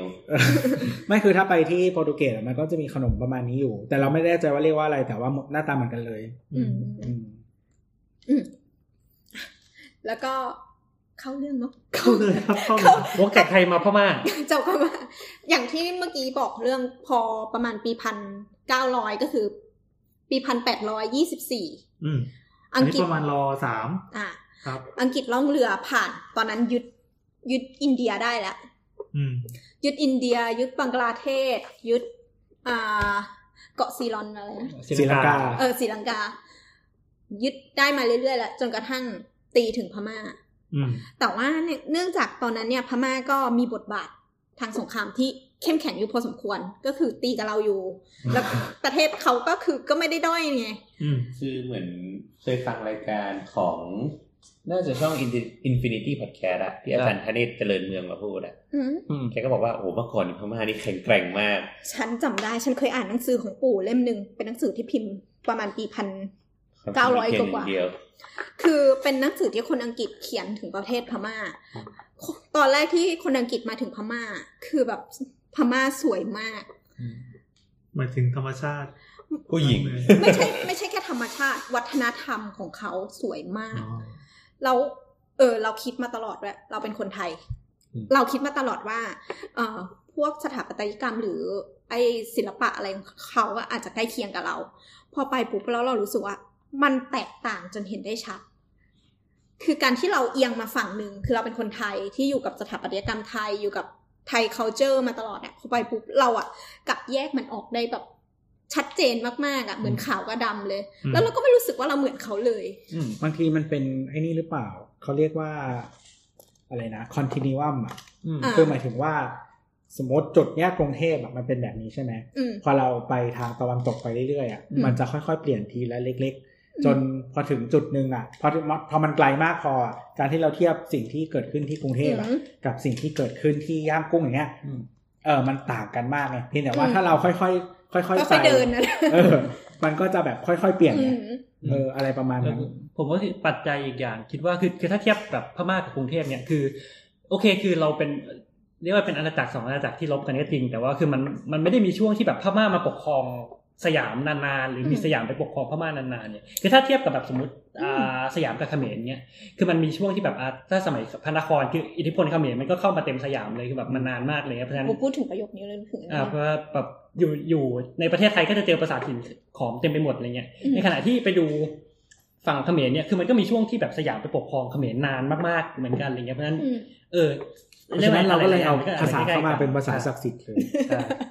อะไรเงี้ยสถาปัตยกรรมอะไรเงี้ยก็มันมันก็ถึงชอบมีดราม่าว่าแบบเฮ้ยพระราชวังเขมรไปก๊อปไทยมาอะไรเงี้ย อืมอืมอืม แต่ว่ามันก็ พอบายพูดอันนี้เราก็นึกออกเลยบอกว่า ว่าสมประวัติศาสตร์อะไรเขาทุบทิ้งหมดแล้ว คือจริง ๆ แล้วมันมีช่วงหนึ่งที่ ระเบิด เราพูดว่ามันมี Japanese colonial ด้วย อืม ก็คือช่วง Pacific เนี่ยแหละ อืม Pacific War เนี่ยที่ญี่ปุ่นน่ะ อืม จับมือกับอักษะปะวะ ใช่ใช่ จับมือกับอักษะเยอรมัน อืม แล้วก็เริ่มตีอิตาลีเริ่มตีใช่ไหมแต่ว่าญี่ปุ่นเนี่ยแบ่งเค้กทางเอเชีย อืม ก็คือตีทางเอเชีย ดังนั้นเนี่ยถ้าพูดไปอะมันจะมียุคช่วงหนึ่งที่แผนที่โลกเนี่ย ทาด้วยสีของเจแปนอยู่ ก็คือเกาหลีตอนนั้นก็โดน อืม แมนจูเรีย จีน เออ ไม่ไม่ใช่ทั้งจีนนะมันเป็น จีน แค่ แบ แบบ บ กระจุกขาว แมน ๆ จูเรีย ข้างบน นานกิน อ่า อืม อืม แล้วก็จะมีหลายประเทศแถบนั้นที่โดน อืม ญี่ปุ่นของ อืม แต่ว่ามันเราก็ไม่มี ไม่ไม่มีอาคารอะไร ไทย ที่ พม่า เออ ไม่มีแสดงอะไร อ่า ออกมา เพราะว่ามันไม่ได้ถูกปกครองนานอย่างเงี้ย ใช่ ไปบอก อืม ที แต่ว่าพม่าเนี่ย โดนปกครองโดยอังกฤษอะนาน อืม แล้วก็เปลี่ยนแปลงระบบระบบระบบประเทศอะเราจะ ระ เรี บ ยก บ ว่า การป ไง กครอง ระบบการปกครองของเขาเลย อ่า คืออังกฤษเนี่ย มาตีพม่าครั้งแรกปีพันเก้าร้อยเอ้ยปีพันแปดร้อยี่สิบสี่แล้วก็ตีสำเร็จเนี่ยก็คือได้ได้ส่วนแรกเฟิร์สแองเกิลเนี่ยแองโกลอยู่สองจุดก็คือหนึ่งก็คือตรง ตรงตะวันตกของประเทศอะจำจำชื่อจุดไม่ได้ เรื่องไอ้ตะนาวสีเออตรงเทือกเขาตรงนั้นป่ะ ตรงตรงที่อยู่ ตะนาวสีคือชิดไทยไม่ใช่เหรอ เออตะนาวสี ใช่ มันเป็นครั้งที่สาม อ่า เออ มันจะมีตะวันตกสุดกับฝั่งไทย คือ ที่เป็น คือฝั่ง ตะวันตก ฝั่งที่ติดอินเดียป่ะตอนตกสุด ใช่ใช่ อ่า เพราะว่า ไม่ใช่ ตีตีมาจากฝั่ง ทางอินเดีย ฝั่งอินเดีย อ่า แล้วก็อีกฝั่งหนึ่งที่อยู่ตรงย่างกุ้งที่เป็นแหลมไทยติดติดตรงไทยอ่ะติดแหลมไทยอ่ะ ติดพวกระนองพวกอะไรอย่างงี้ ใช่ ก็ ตร ติ ง ด นั้นตะนาว อะ สี ใช่ อ่าอ่า ก็คือจุดแรก ม ก็คือพอเขาตีตีฝั่งที่ติดอินเดียเสร็จแล้วเขาก็ล่องเรือเข้ามา เราจะสังเกต ตึ๊บป่อง ใช่ จะสังเกตได้ว่าเขาตีตรงริมน้ำก่อน อืม อืมเพราะว่าเขาจะใช้เป็น มาทางเรือ พอร์ตใช่ แล้วก็จุดที่ทำไมถึงตีฝั่งอินเดียแล้วถึงไม่ไม่ตีตรงที่เป็นแรงกูลกลางอะตัวกลางอะ อืม แล้วข้ามมาเลยเพราะว่าตรงที่ใกล้ไทยอะเขาจะต้องใช้เป็นพอร์ตสำหรับการอ้อมเรือข้ามแหลมไทย ข้ามช่องแคบสิงคโปร์อะแล้วก็ไปประเทศตรง ช่องแคบมาลากา เออ ตรงฟิลิปปินส์ปะอืม หมายถึงว่าถ้าจะค้าขายกับจีนมันก็ต้องผ่านช่องแคบนี้ ใช่ ต้องผ่านช่องแคบนี้แล้วก็เข้าไปตรงอ่าวจีน ทีนี้พอตีครั้งที่สองเนี่ย ประมาณปีพันเก้าร้อยแปดร้อยสี่สิบแปด ไม่เป็นไรนะออกสอบ โอเค ประมาณปีพันแปดร้อยห้าสิบสองเนี่ยก็มาตีครั้งที่สองก็คือได้ส่วนกลาง อืม พอได้ส่วนกลางเสร็จแล้วก็ ก็คือย่าง กุ้งอะไรพวกนี้ ย่างกุ้งอะอยู่ครั้งแรกเลยย่างกุ้งเนี่ย อยู่ใกล้ไทยนะ เรามีแรงกูล เอ้ยพม่ามีแรงกูลสองอัน ชื่อเดิมของย่างกุ้งคือแรงกูล R A N G O O ร่างกุ้ง ร่าง ร่าง กุ้ง กุ้ง แต่ที่คนไทยเรียกเป็นย่างกุ้งผมว่ามันเขาเรียกอะไรนะกร่อนเสียงปะ อ่ะแต่ทุกวันนี้ก็เป็นยางกรนี่ก็ยางกุ้ ใช่ ง ยางกรมันคือกร่อนมาจากคือมันมีแรงกูลที่อยู่ตรงกลางของประเทศ อืม แล้วก็มีแรงกูลที่เป็นเมืองหลวงเสร็จแล้วก็มากร่อนเป็นแรงเป็นยางกร อืม ปัจจุบันนี้เป็นยางกร อืม ก็คือเสร็จแล้วก็ตีจากตรงกลางขึ้นไปข้างบน ซึ่งเป็นกลุ่มของเทือกเขาได้เป็นก้อนใหญ่ก็คือออังกฤษครองพม่าได้ทั้งประเทศแล้ว ในปีพันแปดร้อยแปดสิบห้า ครับ อืม ทีนี้พอตีได้ทั้งประเทศพม่าแล้วเนี่ย เขาก็มีกษัตริย์อยู่ใช่ไหม อืม กษัตริย์ของพม่าเนี่ยก็ยังปกครองอยู่ จนกระทั่งปีพันเก้าร้อยสี่สิบแปดเนี่ย เรา คำบอง จำ ใช่ไหม เราจำชื่อ กษัตริย์ไม่ได้อะ เจ้าสีปอบ อืม เออเราเคยอ่านนิยายใช่ไหม คือรู้รู้มันมันมีหนังสือชื่อพม่าเสียเมืองอยู่เนี่ยเคยเคยเคยฟังเป็นแบบในในในพอดแคสต์แบบนานมาแล้วแต่จำไม่ค่อยได้ ราชวงศ์คองบองหรือว่า หรือโก้นบอง อืม ราชหรือราชวงศ์อลองพญา อือฮึ ราชวงศ์สุดท้ายของพม่าก่อนตกเป็นเมืองขึ้น อืม อืม ก็พอ ในปีสองสองเก้าห้า เก้าห้า ปสามอะ แต่อันนี้พศใช่ปะ พศสองสองเก้าห้า ตะคอตะคอสอง เดือนไหนคต โดเรมอนมาแล้ว ครับผมก็คือปีหนึ่งเจ็ดห้าสอง เมื่อก่อนอีกเหรอ เฮ้ยใช่เหรอ เนี่ยสองสองเก้าห้า อืมอ่ะ เราเราไม่ชัดตรงนั้น ไม่เป็นไรพอสอบไม่ซีเรียสคนเข้าไป Google ดู ใช่ แล้วก็คือกษัตริย์คนสุดท้ายของพม่าเนี่ยก็โดนอังกฤษในประเทศ อ๋อ ในประเทศไปอินเดีย เอาโทษโทษโทษสองสองเก้าห้านี่คือเริ่มราชวงศ์ครับ นั่นเหรอ อืมโทษโทษโทษ อืมก็คือโดนในประเทศไปอินเดียแล้วก็ไปแบบไปตายที่นู่นเลย อ่า ไม่ได้ขอบอินเดียด้วยนะ ไปแบบตะวันตกของอินเดียเลยอะ อืม คือไปสุดนู่นเลยก็คือแบบไล่ ผมอยู่จริงโอ้ตอนตกอินเดียนี่คือก็แบบอัฟกานิสถานอะไรพวกนั้นหรือเปล่า อืม คือคือเขาอังอังกฤษยุคนั้นจะประมาณนั้นคือเอาพอเรียกว่าไงคือพอตีอินเดียตีพม่าได้ปุ๊บเขาก็จะเอากษัตริย์องค์สุดท้ายของอินเดียไปอยู่พม่าแล้วเอากษัตริย์องค์สุดท้ายของพม่าไปอยู่อินเดีย โมกุลโมกุลของอินเดียเฮ้ยทุกวันนี้ที่ยังกุ้งมีถนนที่ชื่อว่าถนนโมกุล เป็นถนนของคนอินเดียด้วยนะ รู้สึกจะผ่านแต่ว่าไม่ได้เข้า อืม เออแล้วก็อีกอย่างหนึ่งคือ คนพม่าไม่ได้หน้าเหมือนเราเลย หน้าเหมือนคนอินเดียมากมากมากกว่ามาก ๆเลยอ่ะ อืม ไม่สังคมเราเนี่ย ถูก เออ ดินเจ็ดด้วยไอ้คนจีน ประเด็นคือคนไทยหน้าตายังไงวะ เฮ้ยแต่ว่าต้องบอกว่าพม่ามันพออังกฤษมันมายึดแล้วอะ อืม มันก็นำอีกหลายเชื้ ใช่ อชาติ เขา มา เอาคน ไง อินเดียคนอะไรมา ซึ่งอินเดีย เวลาบอกว่าคนอินเดียมันไม่มีวันอินเดียด้วยนะ อืม มันคือเหมือนแบบว่าจากคือแต่แค่คนแต่ละรัฐมันก็คือคนละเผ่า อ๋อ อืมอืมอืม คนละชาติพันธุ์กันหน้าตาไม่เหมือนกัน อ่าก็เลยมาเป็นปัญหาโรฮิงญาไง อืม โรฮิงญาก็คือ ก็ ชาว มา เบง ก็ กอล ก็เออก็มาจากฝั่งอินเดียเหมือนกัน อืม คือเหมือนก้อนที่ใหญ่ที่สุดน่าจะอยู่โซนบังคลาเทศเลยประมาณนี้ อืม บางขายโรตีที่อยู่บ้านตรงข้ามกันอะอืมเขาจะเขาจะไปลากไปขายหน้าเซเว่นทุกเย็น แล้วกลับมาประมาณตีหนึ่งแล้วร้องเพลงแบบร้องอะไรนะก็เคยไปสัมภาษณ์เขาเหมือนกัน ปรากฏว่าเขา ครับ ไม่ใช่คนอินเดียเขาเป็นคนพม่า แล้วก็ อ่า เคยมีอยู่ครั้งหนึ่งที่โดนโดนตำรวจไม่แน่ใจว่าเป็นหน่วยงานไหนอะที่จับไป อืม ในช่วงที่เขาแบบแบบกวาดกวาดล้างกันหนักๆอะ กวาดล้าง เพราะว่า ชาวต่างชาติ ชาติต่างชาติ ใช่ ก็ไปพับแล้วก็เหมือนเขาจะถูกว่าเป็นเป็นโรฮิงญาหนีไปทำงาน แต่คือเปล่าเขาอยู่มานานมากแล้วก็มีใบอนุญาตมีอะไรอย่างนี้ก็ อืม แต่คือโดยสรุปก็คือโดนยึดรถ โอ้สงสาร โดนยึดรถ ยึดรถก็คือรถอะจอดค้างไว้หน้าเซเว่นเลยจอดค้างไว้คนก็สงสัยว่าแบบเฮ้ยบางไปไหนวะบ้านที่บ้านก็ไม่เจอจนสุดท้ายคือติดต่อได้ว่าแบบอยู่ที่บ้านที่พม่าเพราะตำรวจถูกถูกผลักกลับไป โอ้ย ในที่สุดเขาก็ต้องจะยอมจ่ายสวยเพื่อจะให้มันอยู่ต่ ก อ ลับมา อืมเพื่อจะได้มาขายโรตีต่อ แล้ แล้ว ว คื คือ อถ้าถามใครไม่มีทางเชื่อว่าแบบเป็นคนพม่าเพราะหน้าตาคือ คือก็พอเรียกเจอคนที่หน้าอย่างเงี้ย ก็เรียกบังอยู่แล้วอะ แขก จริง ๆ แต่ว่าเขาคือน้ำไปร้านอาหารที่เป็นร้านอาหารอังกฤษ แต่ว่ามีพนักงานเสิร์ฟที่พูดภาษาอังกฤษ แต่ว่าเป็นอินเดีย อืม อืม แต่เขาเป็นพม่า แต่หน้าแบบอินเดียเลยอะอินเดีย อ่า แต่เขาเป็นพม่า แต่แต่เบอร์นาร์ดเป็นคนอินเดียนะ ที่ที่ธรรมศาสตร์ เบอร์เบอร์นาร์ดที่ธรรมศาสตร์เป็นเป็นคนอินเดียนะ โอเคโอเค ต่อเลยจ้ะ โอเค ครับ ก็คือโรฮิงญาโรฮิงญาเราจบไปแล้วเนาะ อ่าพวกชาติชาติพันธุ์ต่าง ไปอยู่อยู่ที่ว่าแบบมีกษัตริย์พม่าโดนส่งไปอินเดียละ โอเค ะโดนล้มไปละอ่ะยังไงต่อ โดนล้มไปแล้ว ทีนี้ก็เป็นรัฐบาลอังกฤษ ครับ อย่างเต็มรูปแบบ ทีนี้ก็เลยตอนเนี้ยแหละ คือการเริ่มสตาร์ทสร้างอาคารที่เป็นสไตล์โคโลเนียลคือเป็นยุคนั้นนะนะปีพันแปดร้อยสามสิบเจ็ดขึ้นมาเนี่ย จะเป็นยุคของพระนางวิกตอเรีย อืม อันนี้เขาเรียกเอ่อโคโลเนียลรังกูน อืม ปีหนึ่งแปดห้าสองถึงหนึ่งเก้าสี่แปด หนึ่งแปดห้าสอง หนึ่งแปดห้าสองก็คือที่เราถามกันก็คือเอ่อยุคพระนั่งเกล้า อืม ๆอืม หรือว่ารัชกาลที่สามแห่งกรุงรัตนโกสินทร์นะ คือถ้าเทียบกับไทยก็จะเป็นอย่างเงี้ยรอสามรอสี่รอห้าช่วงที่เรากำลังแบบเออช่วงเรียกว่าช่วงล่าอาณานิคมที่เราคุ้นกัน อืม นั่นแหละครับ ก็คือก้อนเนี้ยก็คือยุคที่เรียกว่าโค l เนียลรังกูล อืม เขาบอกว่าเป็นช่วงที่เอ่อยุคเนี้ยมันเกิดหลังจากที่ Second Anglo-Burmese War ใช่ ก็คือ สง ได้ ครามอังกฤษพม่าครั้งที่สอง ได้แรงกูลแล้ว ก็คือได้รังกูลไป หรือว่าเรียกว่า lower Myanmar lower Burma อืม ก็คือยุคไอ้มันเป็นช่วงที่เป็นช่วงที่เขาเรียกว่าอะไร ติดทะเลเป็นปากแม่น้ำเป็นอะไรประมาณนี้ อืม เพราะข้างบนมันเป็นเขาใช่ไหม ใช่ มันยังไปไม่ถึงเขามาจากทางทะเล อืม อืม ซึ่งซึ่งไอ้ตรงไอ้แองโกลครั้งที่สามอะการได้ได้ส่วนบนของพม่าเนี่ย ถามว่าอังกฤษต้องการไหมอังกฤษไม่ต้องการ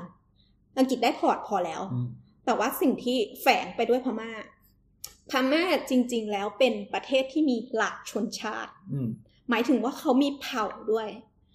มี มี ม ชา อ ติพันธุ์ เออกคนลุ่มน้อยมีมอน มีกะเหรี่ยงไทยใหญ่ อืม อืม คือเขามีความหลากหลาย หลากหลายในกระทั่ง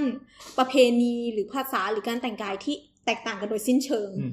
ดังนั้นเนี่ยถามว่าประเทศพม่าที่เราเข้าใจว่าคนพม่าเป็นอย่างนี้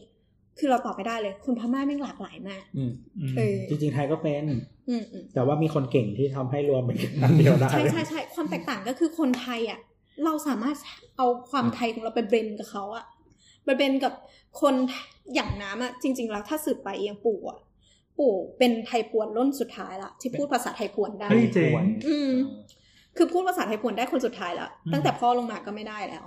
ไทยพลคือจริง ๆ แล้วมีมีมีญาติญาติอยู่เหนือเหนือมากๆนะอยู่ในจีนอะไรอย่างนี้เลยปะ เออ ไทยพวนนี่มีทั่วประเทศไทย ไม่เหมือนว่ามี อ๋อ มีที่ยังเป็นชนเผ่าอยู่ที่จีนเลยอะ น้ำน้ำไม่ได้ไม่รู้แล้วอ่ะเออคือไม่รู้แล้วคือที่ติดต่อกันครั้งสุดท้ายเนี่ย มันคือ อืม คือคือปู่อ่ะ เขา คือ บอก สาว่ายยา มา สุดท้าย มา อะ จากลาวถ้าไทยพวนอะ ใช่ แต่จ ใช่ ริงๆคนเหนืออ่ะมันจะมีอีกชื่อหนึ่งเรียกว่าไทยวน วนว วน แหวนนั่น เออ ไทยลื้อ เหมือนกันปะไม่เหมือน คือภาษา อีกอย่างหนึ่ง มันคือยวนเว้ยไทยไทยวนเนี่ย อืม มันคือยวนก็คือภาษาเหนือนี่แหละ อืม ยวนนี่คือยอยวนยอยักษ์ด้วยนะไม่ใช่ยวนยอหญิง อืม อืม แปลกดีนั่นมันยวนเวียดนาม ยวนเวียดนาม ผมก็นึกว่าเอ๊ะยวนเดียวกันเหรอ เออยวนโคนละยวน ยวนยอหญิงก็คือเวียดนาม ยวนยอยักษ์คือคนเมือง เออ ไอเนี่ย ไทยวนหรือไทยยวนเนี่ยมันคือคนล้านนา อืม อืม อืมนั่นแหละก็จริงๆมันมีหลายหลายเผ่ามากบ้าน ใช่ เราก็มีห ห ลา ลาย ย เผ่า เผ่า เหมือนกัน เพราะว่าเราเคยไปสกลนครแล้วเขามีพิพิธภัณฑ์ไทยพวน ซึ่งไทยพวนเขาไม่เหมือนไทยพวนบ้านพี่เว้ย อ่า ไทยพวนของเขาก็จะเป็นแบบดูเป็นแบบใส่ชุดสีดำอะไรอย่างเงี้ยยังทอผ้าอยู่เลยอะไรอย่างเงี้ย เนี่ยเขาบอกว่าที่พม่ากลุ่มชาติพันธุ์ที่ใหญ่ที่สุดก็คือพม่า อื ห ม กสิบแปดเปอร์เซ็นแล้วก็คนฉานเก้าเปอร์เซ็น อืมราชา ขยินนี่คืออะไรอ่ะ ขยินคือ ขยิน เออเออขยินเนี่ยเดี๋ยวภาษาไทยคืออะไรวะกะเหรี่ยง กะเหรียง ปะ ราคีน ไม่รู้ว่ามู ไม่ เตอ รู้ ร์ ละ มันจะไม่มันจะมีคำอยู่ เพราะเพราะรู้สึกว่าแบบ แต่ กะเหรี่ยงก็แบบไม่ได้มีกะเหรี่ยงเดียว แต่รู้ว่า อะไรอย่ง กะเหเงี้ยรี่ยงเขามี ขยินเวลาคนไทยเนี่ยกคือมันคือกะเหรี่ยง เปลี่ยน เฮ้ยจริงๆเขากระเหลี่ยงคอยาว ยักษ์ไข่ มีที่นู่นด้วยนะ ราคีนคือยาไข่ อ๋อ เฮ้ยเรานึกออกแล้วเมื่อกี้ที่บอกไทยพวนจริงๆมันมีอีกเผ่าหนึ่งคือ ชาวจ้วง ชาวจ้วงชาวจ้วงนี่เจ๋งมากนะ คนไทยหรือคนจีน พูดไทยเลยเป็นภาษาไทยเหมือนอืมเหมือนเราไปฟังคนเหนือพูดหรืออะไรเงี้ยแบบเป็น อืม เราฟังรู้เรื่องเกิน 90%น่ะที่เขาพูดกันอ่ะ อืม แล้วก็เป็นกลุ่มชนก็บอกว่าเป็นชนชาติเก่าแก่ที่อาศัยอยู่ในเขตตอนตกเฉียงใต้ใต้ของจีนคืออยู่ในจีนนะแต่พูดภาษาไทย อ๋ออ๋อ จะ ที่ เรียกว่าภาษานยูาน ไทย ปะยูนานปะ อืม น่าจะอีกกลุ่มหนึ่งนะ มันจะมีกลุ่มหนึ่งที่พูดพูดเหมือนภาษาไทยอ่ะเป็นกลุ่มกลุ่มเดียวกับเราที่อยู่โซนยูนนาน อ่าอ่า อืม อ่า อืม อืม คือเจ๋งที่เคยดูคลิปใน YouTube ที่แบบเออเหมือนอารมณ์เหมือนเหมือนไปขอลูกสาวกันอ่ะ แล้วเสร็จปั๊บก็เหมือนพ่อตาก็เหมือนเหมือนเหมือนกล่าวอะไรสักอย่าง ซึ่งเราฟังรู้เรื่องหมดเลย แต่ที่เจ๋งก็คือเขาไม่ไม่มีอะไรเกี่ยวข้องกับไทยเลย แต่ว่าภาษามันภาษาเดียวกัน ที่แบบแตกสลกไปตั้งแต่สมัยโบราณ อืม มันดีกว่า เขาถึงพยายามหมายถึงว่าบางบางคนมันเลยมีทฤษฎีเรื่อง trace คนกลับไปอยู่ อืม โซนนั้นของจีนอะไรประมาณเนี้ย อืม อันนี้มันก็คือส่วนหนึ่งมันเป็นกลุ่มภาษาเดียวกัน อืมอืม ม คือกลุ่มภาษาภาษาไทยมันคือไทยกระได ไทยก็ได้ก็ไทยก็ได้ เออไทยกระไดก็มีภาษาหลักๆ ก็คือไทยกับลาวนะฮะ แล้วก็ภาษาแนวๆพวกนี้แหละ คือแต่ว่าเหมือนโซนคือโซนบ้านเราอ่ะ คือเราไทยกระไดใช่ไหม อืม พม่าจะเป็นภาษาอีกกลุ่มหนึ่ง อีก ใช่อีกแฟมิลี่หนึ่งส่วน อ๋อ เวียดนาม ไม่รู้เรื่อง เวียดนามมันเป็นแฟมิลี่ที่โยงกับภาษาจีน อ๋อ เออส่วนข้างล่างก็คือพวกภาษามาเลยอ่ะก็เป็นอีกแฟมิลี่หนึ่ง เป็นพวกเกาะแก่งทั้งหลาย ใช่ก็คือแบบคนละแฟมิลี่หมดเลย อืมอืมอืม ซึ่งอันนี้คือก็จะโยงกับว่าทำไมอังกฤษถึงต้องการพม่าส่วนบน อืม ใช่ พูดถึงตรงนี้แล้วก็มาถึงเข้ามาถึงยุคใหม่เลย อ่า เพราะด้วยความหลากหลายเนี่ย จริงๆแล้วอังกฤษตอนที่เขามาปกครองตั้งแต่ประเทศอินเดียศรีลังกาบังกลาเทศเนี่ยเขาคือการดูดทรัพยากรใช่ไหมเราจะเคยได้ยินมหากัตมะคันทีออกเสียงถูกไหม มหาตมะคันธี เออหาตมะคันที ครับ ก็คือมหาตมะคันทีเนี่ย อะไรวะ คือเราเราอยากจะพูดว่ามหากัตมะอะคือเราออกเสียงถูกไหมกัตมะปะ ข้ามเลย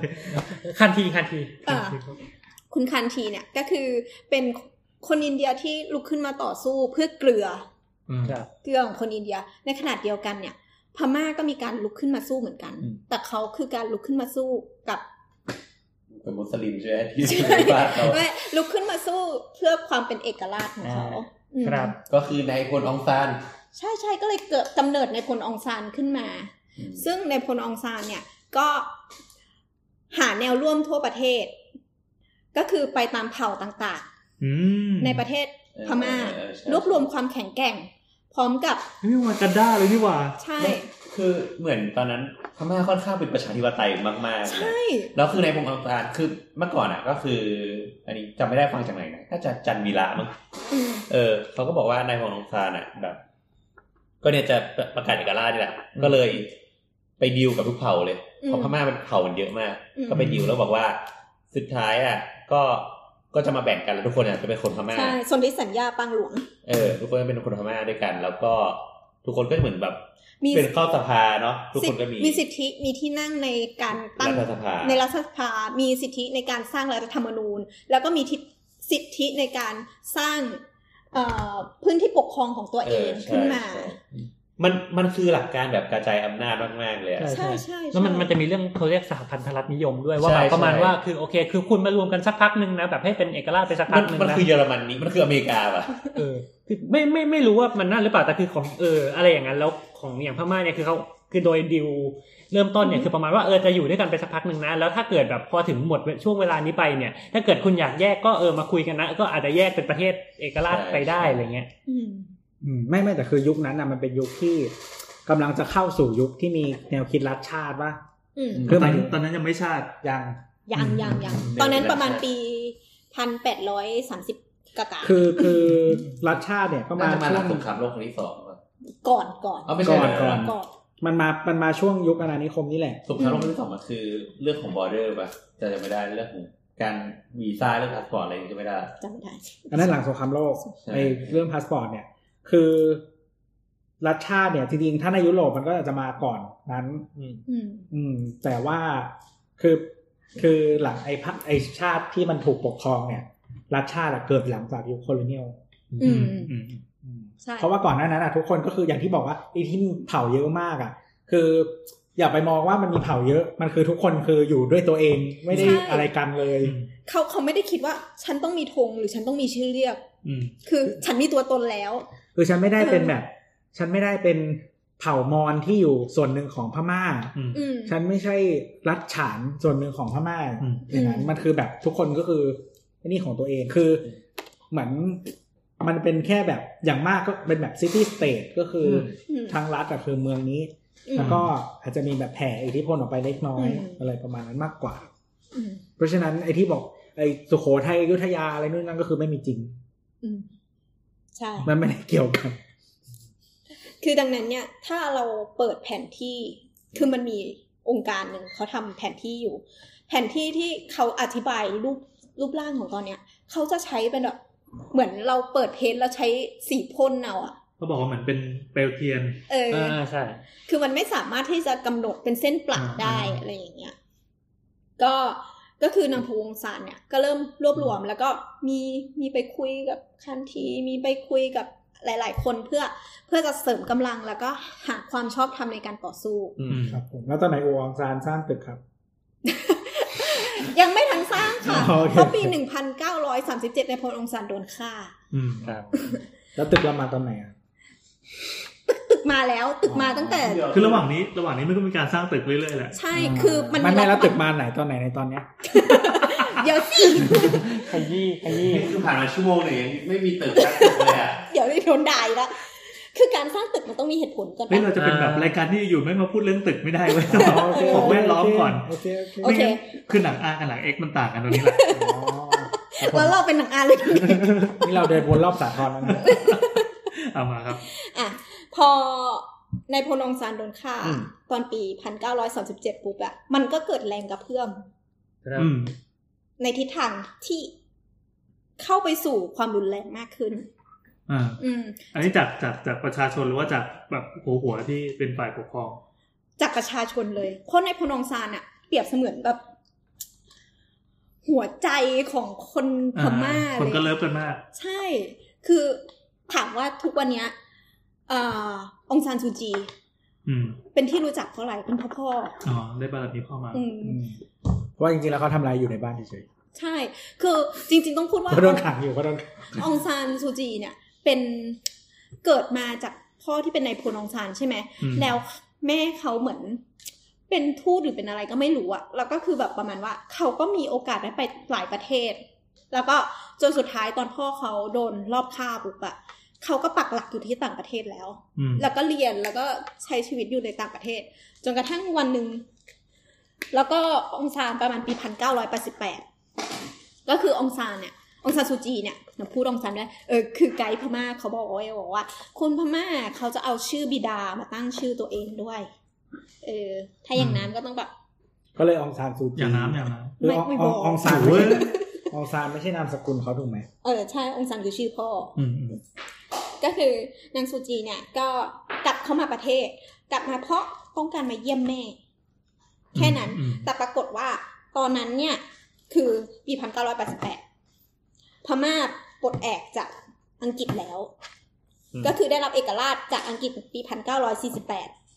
ถามว่าทำไมถึงได้ ปีพันเก้าร้อยสี่สิบแปดเนี่ย คือสามปีหลังจากจบสงครามโลกครั้งที่สอง อืม อังกฤษบอบช้ำมาก บอบช้ำมากหมายถึง คือ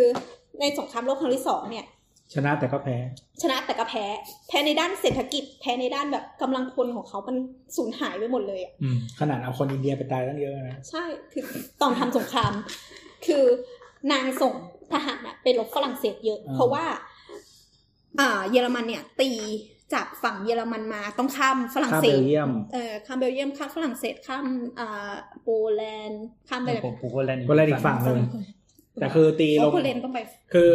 เยอรมันเนี่ย มันเหมือนอยู่ตรงกลางยุโรปใช่ไหม อืม อืม ตีไปทางตะวันตกอ่ะ ก็ เพื่อจะไปคือ รัสเซีย คือไม่ตะวันตกไปฝรั่งเศส เป็นฝรั่งเศสนะ อืมก็คือเหมือนมหาอำนาจอ่ะมันคืออ ม มันมีแค่นี้แหละมีมียุมีบริติชใช่ไหมมี อืม ฝรั่งเศสแล้วก็มีรัสเซียฉะนั้นมันเป็นเยอรมันอ่ะโดนเป็นศึกสองฝั่ง อืม เออ ก็คือฝั่งหนึ่งคือรัสเซียคือ ไอ้ข้าม ตีไปทางขวา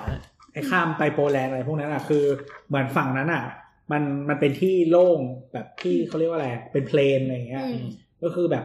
ไปยาวๆเลยอ่ะจนกว่าจะถึง อืม มอสโกอ่ะคือแบบ ไม่มีอะไรขวางกั้นอะไรทั้ง อื สิ้น ม เออส่วนอีกฝั่งหนึ่งอ่ะ ก็คือถ้าจะไอ้นี่ก็คือต้องตีฝรั่งเศส ใช่ ส่วนอังกฤษมันเป็นเกาะ อืม ก็จะข้ามไปก่อนอะไรอย่างเงี้ย ก็คืออังกฤษตอนนั้นก็ ก็เป็นพันธมิตรกับฝรั่งเศส ก็ต้องส่งทหารมายันอยู่ที่ฝั่ง คือไม่ได้ เดียวอีกฝั่งหนึ่ง ไม่ได้ยันเพราะว่าเป็นเพื่อนรักอะไรกันหรอกนะ กูกลัวมึงตายแล้วแบบมาถึงกู เอ อไม่แต่อังกฤษเนี่ยก็คือ ถ้าไม่ลบกับฝรั่งเศสเอ้ยถ้า ถ้าไม่ลบกับฝรั่งเศสแล้วก็คือเป็นเพื่อนกันเป็นพันธมิตรกันเวลาลบกับคนอื่น เออ แต่ถ้าไม่ลบกับคนอื่นแล้วก็ตีกันเอง ตีกันเอง ประวัติศาสตร์ยุโรปหนึ่งศูนย์หนึ่ง ก็คื ตี อ กันเองเป็นประจำ มีแบบสงครามร้อยปงร้อยปีอะไร อ่ะแล้วตอนนี้เรามีตึกพม่ายัง ยังเอ้ยมีแล้วเรามีตึก อ๋ออั อันเนี้ยคืออคืออังกฤษอยากมาสร้างอาณานิคมเรียบร้อยแล้วนะมี อ่า มี จนอังกฤษถอนไปแล้วอ่ะ เออจนอังกฤษถอนไปละ อืม อ่ะพอปีสี่แปดปุ๊บก็คืนเอกราชให้กับพม่า อ่า ครับ แล้วพม่าก็เริ่มตั้งเอ่อขึ้นมาเอง แต่ทีเนี้ยไอ้ตรงตรงเนี้ยมันเป็นรัฐบาลประหารน่ะ อืม อืม เออมันก็ไม่ได้ดีพอนางเอานางองซานอันนี้เกรดเฉยๆนางองซานกลับมาตอนปีพันเก้าร้อยแปดสิบแปดก็ อืม พวกนักศึกษาที่เข้าประท้วงอยู่ ก็เลยหยิบนางองซานขึ้นมา อืม เป็นเขาเรียกว่าอะไรไอคอน อืม เออเป็นไอคอนของการต่อ ต่อ สู้ สู้ อืม แล้วก็นางองซานก็เลยเหมือนแบบ อยู่ๆกลายเป็นฮีโร่ เอ ขึ้น อ มา ก็ตกกระไดอยู่นะ ก็เลยกลายเป็นมาเป็น ผู้นำ ผู้นำของการต่อสู้ จนกระทั่งปีพันเอ้ยปีสองพันสิบเจ็ดหรือเปล่าวะหรือก่อนหน้านั้นน่ะคือเลือกตั้ง เลือกตั้งประชาธิปไตยของพม่า แล้วก็นางองซานได้รับการเลือก อืม แล้วมันจะมีดราม่านิดนึงคือเราเราอยากพูดเรื่องนี้เว้ย ครับ คือประมาณปีสองพันสิบเจ็ดเนี่ย อืม นางมันมีปัญหาโรฮิงญาขึ้นมา อืม ใช่ไหมซึ่งปัญหาโรฮิงญาเนี่ยมันไม่ได้มีผลกระทบเฉพาะพม่าเว้ยมันมันโดนไปทุกประเทศเพราะโรฮิงญาเขานั่งเรือผ่านไปรวมทั้งไทยด้วย อ่า เออทีเนี้ยภาพที่ออกมาคือโรฮิงญาเนี่ยถูกปฏิบัติ อย่างที่ไม่มีมนุษยธรรม อืม เราก็เป็นส่วนหนึ่งด้วยนะยอมรับเออแต่ทีเนี้ย รัฐบาล ใช่ คำถามคือ ชาวโรฮิงญาเนี่ยมันเบสออนพม่า อืม แต่ว่านางองซานที่เป็นรัฐบาลเนี่ยกลับไม่มีการแอคชั่นใดๆเลย อืม ซึ่งเธอก็เคยได้รับรางวัลโน โนเบล เบลอืมสาขาสันติภาพจากเรื่องนี้ อืม เออ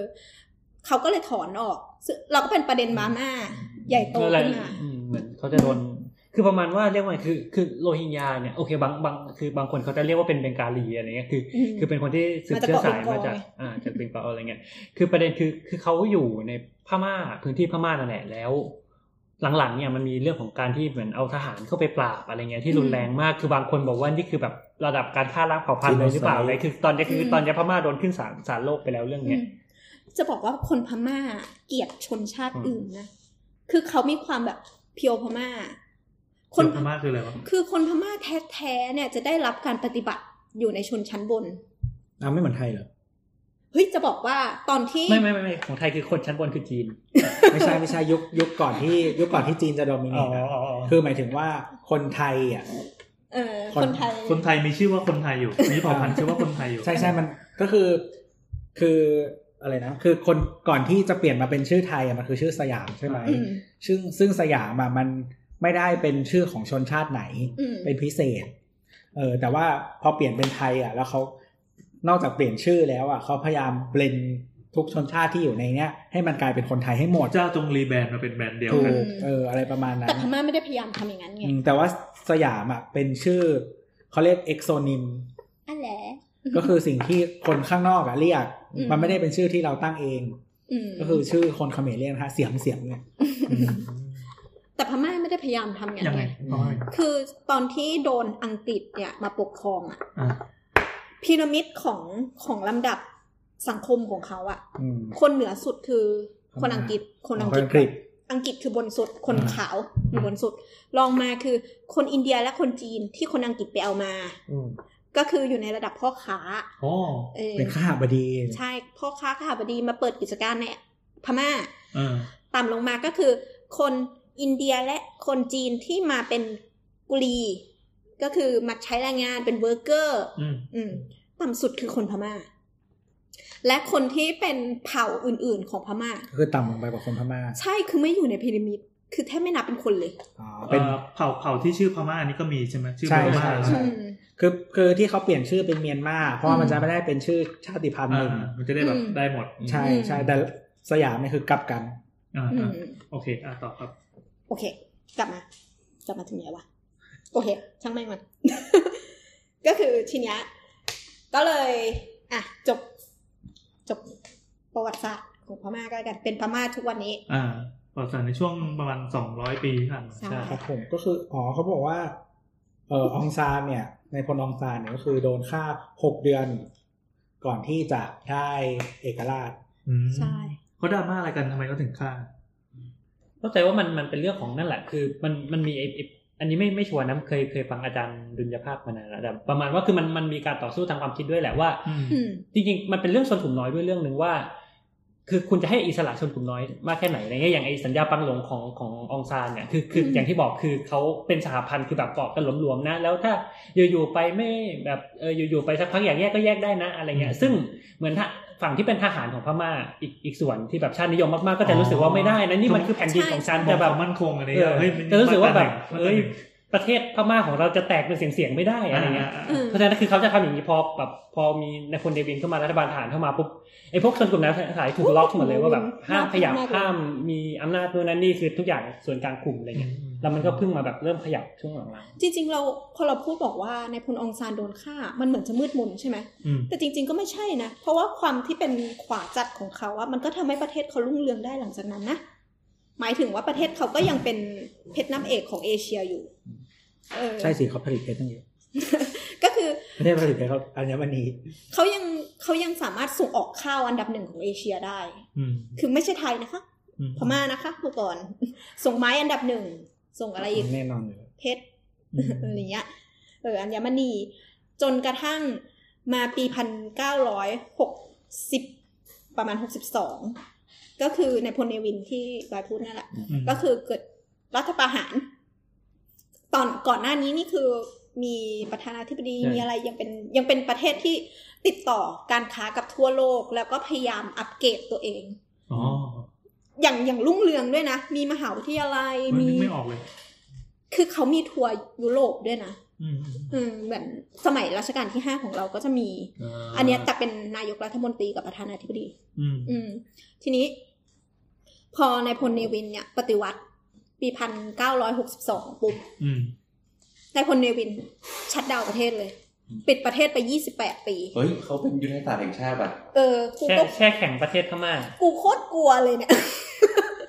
เป็นยุทธศาสตร์แห่งชาติ 20 ปีเงี้ย ครับผม กูโคตรกลัวเลยกูพูดเลย ไม่เป็นไรต่อไปเราจะผลิตนิวเคลียร์ได้เป็นคน กูจะร้องไห้ เออใช่มันมีข่าวอยู่ช่วงหนึ่งด้วยเพราะว่าจะผลิตนิวเคลียร์แล้วแบบวัดเดี๋ยว ก็ ใจ คือ เย็น ปิดประเทศไป 28 ปี ปิดของเขาเนี่ยไม่ใช่การปิดบอร์เดอร์อย่างเดียว เขาชัดดาวน์ประเทศเขาโดยการปิดมหาลัยด้วย อ๋อ ปิดโรงพยาบาล ปิดการศึกษา ปิดทุกอย่าง กดป้ายออก มทุกคนก็ ครับผมเปลี่ยนป้าย ใช่ เอาธงดำขึ้น ไม่ถึง ๆอืม ยังไม่ถึง ที่เขาบอกว่าจะปกครองคนอย่าให้ฉลาด อืมใช่ ดังนั้นคนคนพม่าก็ตอนเนี้ยคือ ได้ผ่านไปมหาวิทยาลัยยังก่อนยังกุม ยังคง คือก็มีคณะอยู่ไม่กี่คณะที่เปิดอยู่ แต่เหมือนจริง ๆ เหมือนพอเวลามีการปฏิวัติหรือเปลี่ยนอะไรเงี้ยทุกทุกที่แทบจะทุกที่อ่ะสิ่งแรกที่จะโดนเล่นงานก็คือระบบการศึกษาทั้งหมดแล้วก็ปิดมหาลัยทั้ ถู งหม ก ด ต้อง เหมือนเคยฟังเรื่องอิหร่านมันตอนที่ ป โค ฏิบัติ มา อิส นี ลามอะอ่ะเออโคมานีคือเมื่อก่อนอิหร่านแบบเวสเทิร์นมากๆนะแบบ อืม แบบ คือ ผู้หญิงใส่กางเกงอะไรเงี้ย เออเคยเห็นรูปอยู่ ฮิยาไม่ต้องใส่ อืม เออขับแบบขับรถสปอร์ตเท่ๆอะไรเงี้ย อืม แล้วก็พอ พอเนี่ย อะไรวะนิยามโคมานี่ อืม ขึ้นเขาก็แบบปฏิวัติแล้วเขาก็ปิดทุกมหาลัย คนนี้ประเทศพระเจ้าซาออก อืม เขาเป็นแบบ friend of the US ใช่ นั่นแหละ ก็เลยคิดว่าเออ นี่ก็เป็นวิธีที่ทุกที่ทำนี่หว่าปิดมหาลัย นี่มันเป็นเพราะว่าเวลาที่มันเกิดการเรียกร้องอะไรขึ้นมาเนี่ยมันชอบไปถูกจุดอยู่ที่มหาลัยหรือเปล่า คุณคุณ ไม่จริง เปิด ๆเพราะ เปิ ว่า ดไฟฉายเอ๊ะ เพราะว่าพม่าก็ทำคือกระบวนการนักศึกษาของเขาอ่ะ ไม่ ก็ ใช่พม่าก็เปิดไฟฉายเหมือนกัน ไม่ใช่ คือยุคนั้นยังไม่มี ไม่ไม่เราว่ายุคหนึ่งมันคือเอ่อถ้าถ้ามองย้อนกลับไปเนี่ย อืม อือฮึ เอ่อประชากรที่ได้รับการศึกษามันเป็นกลุ่มเล็ก อืม ๆ กลุ่มน้อยใช่ไหมเพราะฉะนั้น ปั เนี่ย ญญา การ ชนเนี่ย การการที่เริ่มจากกลุ่มเนี้ยมันคือ มันคือมันมันคือมันเป็นเหมือน เป็นเหมือนผู้นำของของสังคมอยู่แล้วอะไรอย่างเงี้ย อืม แต่ว่าแต่คือปัจจุบันปัจจุบันเนี้ยที่หลาย ๆ ประเทศมันผ่านจุดนั้นมาแล้ว เช่นว่าคนส่วนใหญ่เอ่ออ่านออกเขียนได้ educated ประมาณหนึ่งอะไรประมาณเนี้ยมันตอบยากนะว่ามันจะไปยังไงต่อเหมือนเหมือนมันไม่มีสิ่งที่เคยเกิดขึ้นแบบนี้มาก่อน อืม อะไรอย่างเงี้ยเออ ทุกอย่างก็เป็นอนาคตนะอ่ะแต่ แต่ เรา เรา มาพูดถึง คนอะไร วะ อนาคตเรา โอเคครับ เนวินชดาประเทศ 28 ปี โอเค ในวินไหน ไม่ใช่เนวินที่เรารู้จัก เรียกอะไรนะเมื่อไหร่ เดินเดือนหน้าสักที อ่ะโอเคพอชัดดาวน์ไปปุ๊บก็ประเทศ แต่ตอนเนี้ยประเทศเขาเปิดแล้วเนาะแล้วก็ยอมรับการเป็นประชาธิปไตย อ่า ประชาธิปไตยที่มีทหารอยู่ในสภา ครับ ยี่สิบห้าเปอ พูด ร์เซ็ถึนต์ งประเทศอะไรเนี่ย ครับผมทพหา ม่าร ครับพม่า ทหารมีหน้ากากด้วย เออเดี๋ยวเดี๋ยวน้องเลือกอันต่อต่อ อ่ะ อ่ะแล้วก็ทีนี้เขาก็เริ่มเข้าโครงการสำหรับการพัฒนาประเทศเรา อืม อืม จริงๆ เขาเปิดประเทศประมาณปี 1990 อืม อืม ก็ก็สุดเราเกิดละ แต่ทีนี้ กำลังเกิด ยังไม่เกิด ยังไม่เกิด ยังไม่เกิด ก็คือเราคือจริงๆ ที่จุดที่ทำให้น้ำรู้สึกว่าอยากอยากสนใจโคโลเนียลที่แบบโดนเหมือนโดนชกหน้าเลยคือ ตอนนั้นกำลังจะไปเจดีสุเล อ่า เจดีย์สุเลเนี่ยเป็นเจดีย์ที่เหมือนวงเวียนอะมันจะมีพม่าเนี่ยจัดเป็นย่างกุ้ง ต้องพูดว่าย่างกุ้งย่างกุ้งจัดเป็นเมืองเป็นรูปบล็อก อ่าอ่าอ่าใช่ เป็นแบบสไตล์ ตาราง อังกฤษใช่เป็นบล็อกบล็อกบล็อกแล้วก็จะมีถนนหลัก ที่เป็นเหมือนสไตล์ยุโรปเลย ที่ยิงไปแล้วมองแบบเป็นเส้นสวย เออ ๆเจดีย์สุเลเหมือนเป็นสะดือของถนนเส้นนี้ เออ เราพูดถึงสะดือนะ อ่า ก็คือเป็นเจดีย์ที่ทำให้เป็นตรงกลางของดาวเถา อ๋อ อืมแล้วก็รอบๆนี้ก็จะมีอาคารสไตล์โคโลเนียลก็คือเป็นอาคารที่ถูกใช้เป็นอาคารทางการรัฐบาลของสมัยอังกฤษปกครองเนี่ยอยู่ ก็จะเป็นสไตล์วิกตอเรียนโคโลเนียล อืม เดี๋ยวค่อยอธิบายต่อ คือขอเล่าประสบการณ์เอ็กซ์เพรนก่อน อืม ทีนี้ระหว่างทางที่ถนนที่จะไปเจดีย์สุเลเนี่ยชลลี่ก็ผ่านอาคารหนึ่ง สเกลของไอ้ถนนตัวนี้มันอารมณ์รัดดำเนินอะไรอย่างงี้ป่ะ น่าจะไอเดียเดียวกันป่ะ ก็คือเหมือนแบบชองเอลิเซ่อะไรอย่างงี้ป่ะ แต่ว่าไม่มีประตูเมือง อ่าอ่าเข้าใจเหมือนว่าไอประตูเมืองก็คือเจดีถูกไหม เขาจะใช้เรารู้สึกว่าเขาใช้สถานที่ราชการเขาเป็นประตูเมือง อืม แต่ว่าคือเหมือนเขาโยงปลิกมาให้โดนซูเล เพราะว่าซูเลต้องมาก่อน มันมีอยู่แล้ว ใช่ซูเลชเวดากองมาก่อน เป็น อ๋อแล้วก็ลากเส้นหากัน ใช่ แล้วก็ อ๋อ เออแต่ว่า ต้องบอกว่าชเวดากองอะอยู่อยู่ออกนอกดาวเทาวน์ไปหน่อย อืม แต่มันตั้งใจยิงรัศมีไปทางนั้น อืมอืม แล้วก็เอาเมืองไปไปเกาะซ้ายขวาถนน คือดาวเทาวน์ข เห อง มือนนี้ป่ะถ้าถ้าถนนเจดีป่ะ อืม อืมคล้ายๆพระบร เอ ม อ เจ ก็ ดีย์ คล้ายๆพระนมคือดาวเทาวน์ที่ยึดเจดีย์ซูเลเนี่ยเป็นเพราะว่าตำแหน่งของเมืองย่างกุ้งตรงเนี้ยมันอยู่ใกล้ริมน้ำ อืม ริมน้ำแม่น้ำเจ้าพระยายางกุ้ง เอ้ยไม่ใช่เจ้าพระยาแม่น้ำยางกุ้ง ซึ่งมันมีส่วนต่อไปที่ทะเล ก็คือใช้สำหรับการสัญจรหลักในช่วงที่ต้องการติดต่อและการส่งสินค้าเนี่ยแหละ ดังนั้นเนี่ยพูดว่ายางกุ้งที่เป็นเมืองหลวงในสมัยก่อนอะมันเป็นเมืองหลวงที่ไม่ได้มีการโปรเทคดีอะ อืม แต่ว่า อำนวยความสะดวกในการค้าขายมากกว่า ดังนั้นตรงที่มันเป็น front river river front เนี่ย มันจะเป็นพอร์ตหมดเลย อ่า อ่าแล้วก็วางกิจเพื่อยิงไปที่เจดีสุเล อ่าฮะ ทีนี้ตอนที่นั่งรถผ่านไปอะเราผ่านสถานที่ราชการที่หนึ่ง ชื่อ Secretariat เทคเทเลีย คือเห็นแล้วเราจะรู้สึกว่าสวยมาก เป็นอาคารสไตล์วิกตอเรียนโคโลเนียลที่สมบูรณ์ คือตอนที่เรามาเนี่ยเขาเขาเขารีโนเวทข้างนอกเรียบร้อยแล้ว อืม อืม ก็เลยสวยแล้วก็สะดุดตามาก ถ้าใครเซิร์ชคำว่าสุเดปาโกดาครับ S U L E ปาโกดา ตอนนี้เราทุกทุกคนกำลังเปิดแมป Google Map กันอยู่นะฮะ ๆ ใช่ค่ะ คือ คือใช่แต่แต่ว่าถ้าถ้าแบบเสิร์ช Google Map แบบเปิดย่างกุ้งอะไรเงี้ยเราลองดูซูมดูตรงที่แบบติดแม่น้ำเนี่ย คือจะเห็นเลยว่าโอ้โหมันเป็นแบบเหลี่ยมเหลี่ยมเหลี่ยมเหลี่ยมเหลี่ยมเหลี่ยมเป็นสี่เหลี่ยมเป็นตารางแบบ ใช่ใช่ ตีมาเป๊ะมากเลย เป็นเป็นสไตล์ เป็น ส ส ไต ไตล์ ล์เขา ก็จะมีกลมๆตรงกลางอยู่อันหนึ่งอันนี้ก็คือเจดีซูเล อืม มันจะมีโซนที่บางโซนที่เป็นกริด อืม บางโซนมันจะมีโซนที่เป็นคาวเดอร์แซกแล้วก็โซนที่ไม่มีอะไรเลย อืมอืม เทาเดอร์แซกก็คือเป็นเป็นแบบเป็นเหมือนคล้ายๆบ้านเราเนี่ยเป็นเป็นซอยตัน อืม เป็นเป็นเพราะว่าเราเข้าใจว่าอังกฤษที่วางผังเป็นกริดอะเป็นบล็อกอะก็คือเพื่อวางอาคารของเขา อืม อาคารใช้งานของ ก็ เขา คือมันน่าจะเป็น อืม เมืองโซนเมืองเก่านี่นแหละที่วาง อืม ถูกวางกริดไว้แล้ว แต่ อืม พอมาเรื่อยๆ มันไม่ได้ถูกวางต่อ ใช่ อ่ะคล้ายๆกรุงเทพเลย ก็มีนิดนึง แล้วทีนี้อาคาร s ิ c r e t a r i a t เนี่ยก็เลยดึงดูดสายตาน้ำจนกระทั่งน้ำบีบคอให้คนขับอะจอด เฮ้ยมึงบีบคอกูทำเหรอ ไม่ไม่บีบ กระชากคอเสื้อยี่หว่า ไม่เอ้ยกูจะบอกว่าคือเช่ารถแอลพาดเว้ย แล้วก็ป้าป้ากับพี่พีนั่งหลังใช่ไหม กูนั่งข้างคนขับเว้ย อืม แล้วกูก็แบบชวนคนขับคุยตลอด คนขับเป็นคนพม่า แล้วทีนี้กูก็เลยพอเห็นอาคารเนี้ย เราก็เลยรู้สึกว่าเราไม่อยากไปเจดีสุเลแล้วนังก็เลยไม่ได้เข้าไปในเจดีสุเลนะ คนบาป เออ ก็เลยลงไปที่สแคทเทเลีย อืม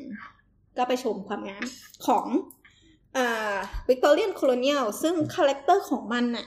ค่อนข้างชัดเจน อืม ใครจะเซิร์ชนะฮะยังกร Secretariat Building นะครับ อืม ซึ่ง หรือว่า Ministers Building อืม มันก็ถูกสร้างขึ้นในศตวรรษที่สิบเก้าอะนะ ก็ได้ แล้วทีนี้ช่วงที่อังกฤษกลับประเทศไป อืม แล้วก็ จะบอกว่าสถานนี้เป็นสถานที่สำคัญด้วยนะ เพราะว่า นี่นี่นี่นี่นี่เรามีเป็นประโยชน์ เรามีเรามาบรรยายหน้าตาคร่าว เอาเลยค่ะ ๆของตึกนี้นะฮะ คือจะบอกว่าโค้ดสีเนี้ยเป็นโค้ดสีเดิมเขาด้วยนะ คือไม่ได้ถูกเปลี่ยนนะ อะไรอะไรอะไรอันนี้ใช่ไหม ใช่ค่ะ โอ้ เราเรียกว่าตึกแดงแล้วกันเหมือนตึกแดงข้างๆสนามหลวงอะ ใช่มันเป็นตึกแดงที่ถูกคาดด้วยสีเหลืองครีม คือ อืม ด้านหน้าตึก เอา เนี่ย เอาคำไปเซิร์ชอีกทีหนึ่งขออีกทีหนึ่งเผื่อใครฟังไม่ทัน อ่ายังกร Secretariat Building อืม Secret Secret สิเกต แล้วก็เออจริงๆพิมพ์ว่ายางกรแล้วก็ Secret แล้วก็เดี๋ยวมันจะต่อให้ มาก คล้ายๆวิกตอเรียซีเกรต มันจะมีคำว่า Heritage Building มาเติมให้ อ๋อ มันถูกประกาศเป็นพื้นที่เฮอริเทจ อ่า อ่า แล้วทีนี้ ตรงตรงที่ถนนที่เป็นเมนเอนทรานเนี่ย มันจะอยู่ทางทิศตะวันตก อืม พูดผิดทิศตะวันออกทางขวาของทิศเหนือ อืม โอเค ตะวันออก ทิศตะวันออก ทางขวา ใช่ คือน้ำก็เดินเข้าไปตรงเนี้ยแหละ ซึ่งซึ่งถ้าถ้าเห็นว่าตรงข้ามของเขาจะมีอนุสาวรีย์อยู่ อืม แล้วก็มีปาร์ค มีอะไรอยู่ คือไอ้กลุ่มอาคารเนี้ย มันถูกใช้เป็นที่ทำงานของรัฐมนตรี ในสมัยอังกฤษครอง แล้วก็จนกระทั่งอังกฤษก็เริ่มระสับระสาย แล้วก็กลายเป็นรัฐบาลพม่ามาอยู่ อืม จะบอกว่าเออตรงเซาวิงเนี่ย มันคือจุดที่นายพลองซานโดนฆ่า อ๋อ อืม คือนายพลองซานเนี่ยฮะก่อนที่เขาจะมาเป็นผู้เขาเรียกว่าอะไรผู้นำในการปลด กดแอก เอออ ม คือเขาเป็นอ่าเขาเรียกว่าอะไร รัฐมนตรี พรีเมียร์ อืม พรีเมียร์ของพม่ามาก่อนพรีเมียร์ในตอนนั้นเนี่ยก็คือเหมือนตำแหน่งสูงสุดในรัฐบาล อืม นะฮะก็เราประมาณประมาณประมาณนายกรัฐมนตรีอะไรประมาณ อื นี้ ม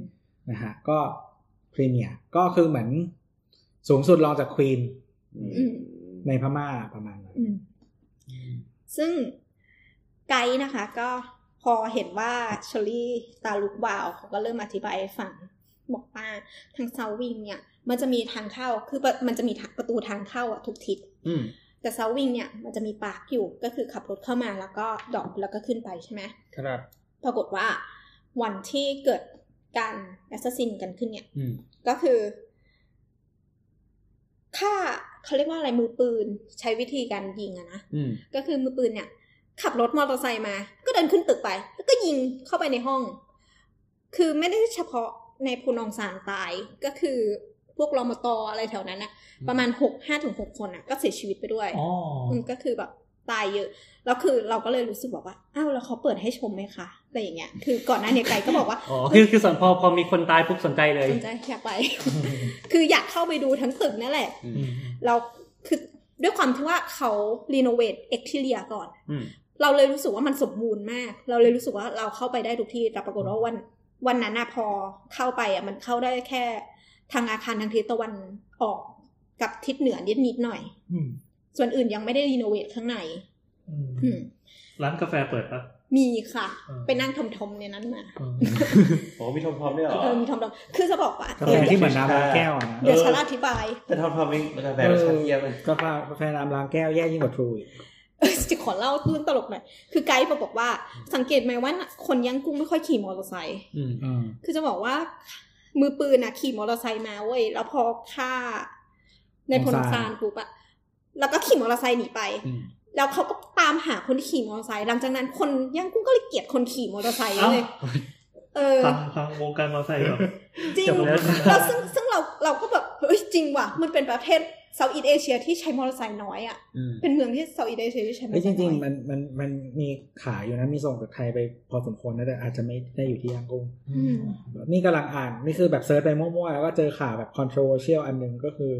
หลังจากรีโนเวทประมาณปี 2016 เนี่ย คือมีสปามาเปิดในตึกนี้ อ๋อใช่ค่ะ คือนั่งเดิมเนี่ยมันเป็น property ของ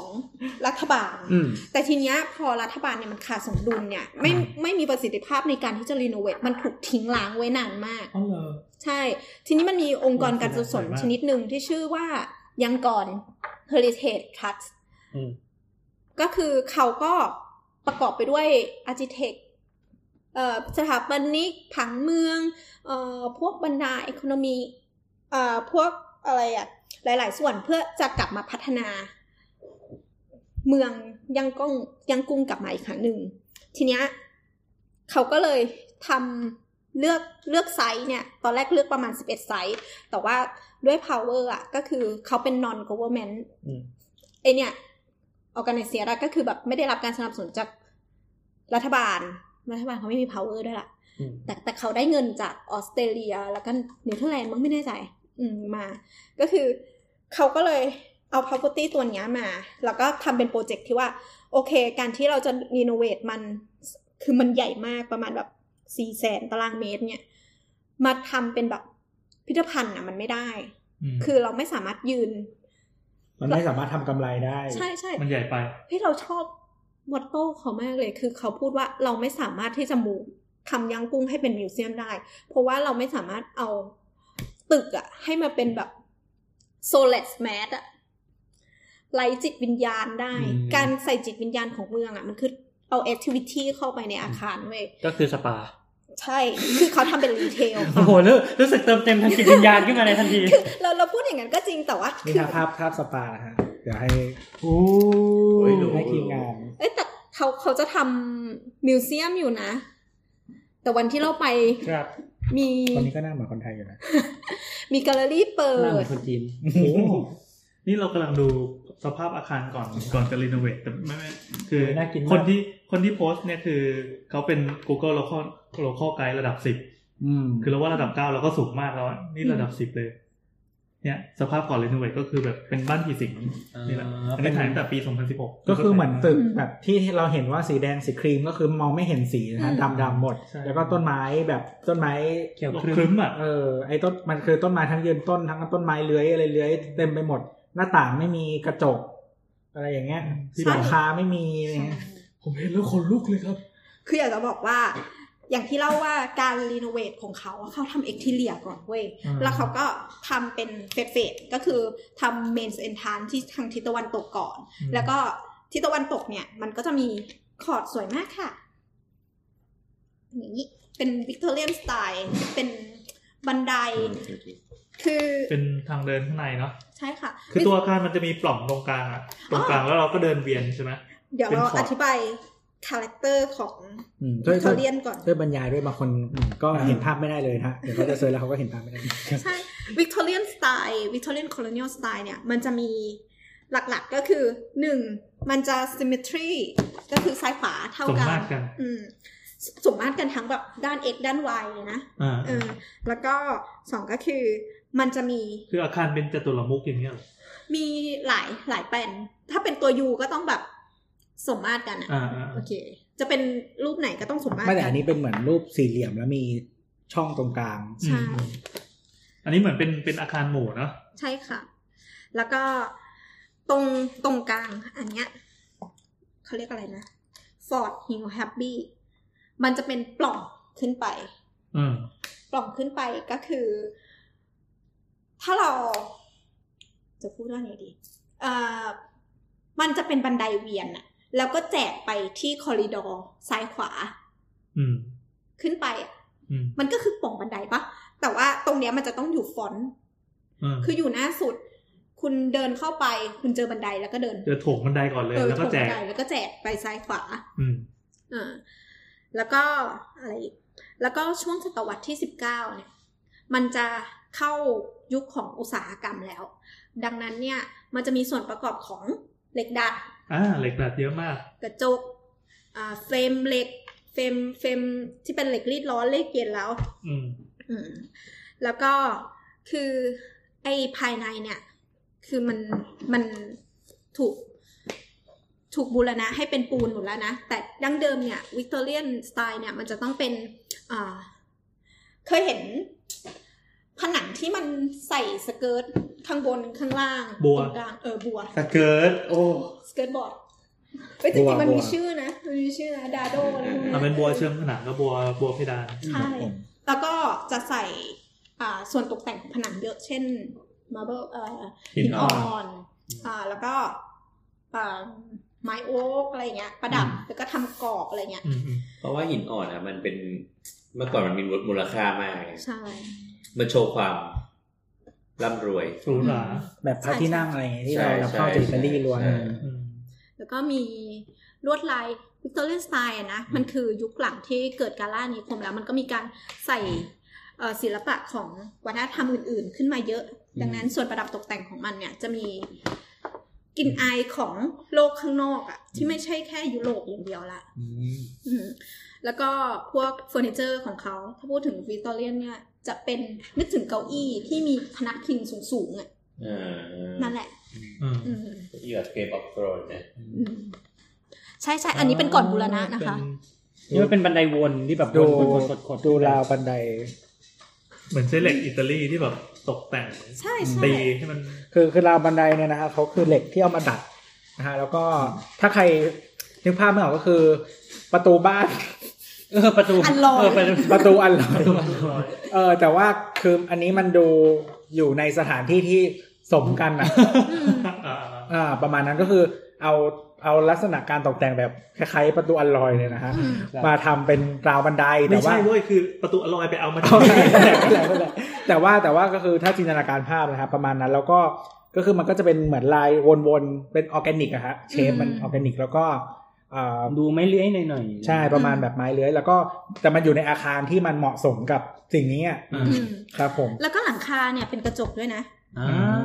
เป็นโดมปะ ใช่ เพราะว่าถ้าเราย้อนไปตอนเนี้ย มันเกิดไอ้นี่แล้วนะพิสตันพาเลตแล้วเอออ ม ก็เลย ก็ก๊อปกันมา ก็ก็เป็นมา เป็นความสวยงามอ๋อ ไม่เขาเรียกว่าเป็นการโชว์ศักยภาพหรือว่าความร่ำรวยทาง อืม ภูมิปัญญา อืมจ้ะ อืม ครับ อ๋อเขาบอกบอกว่า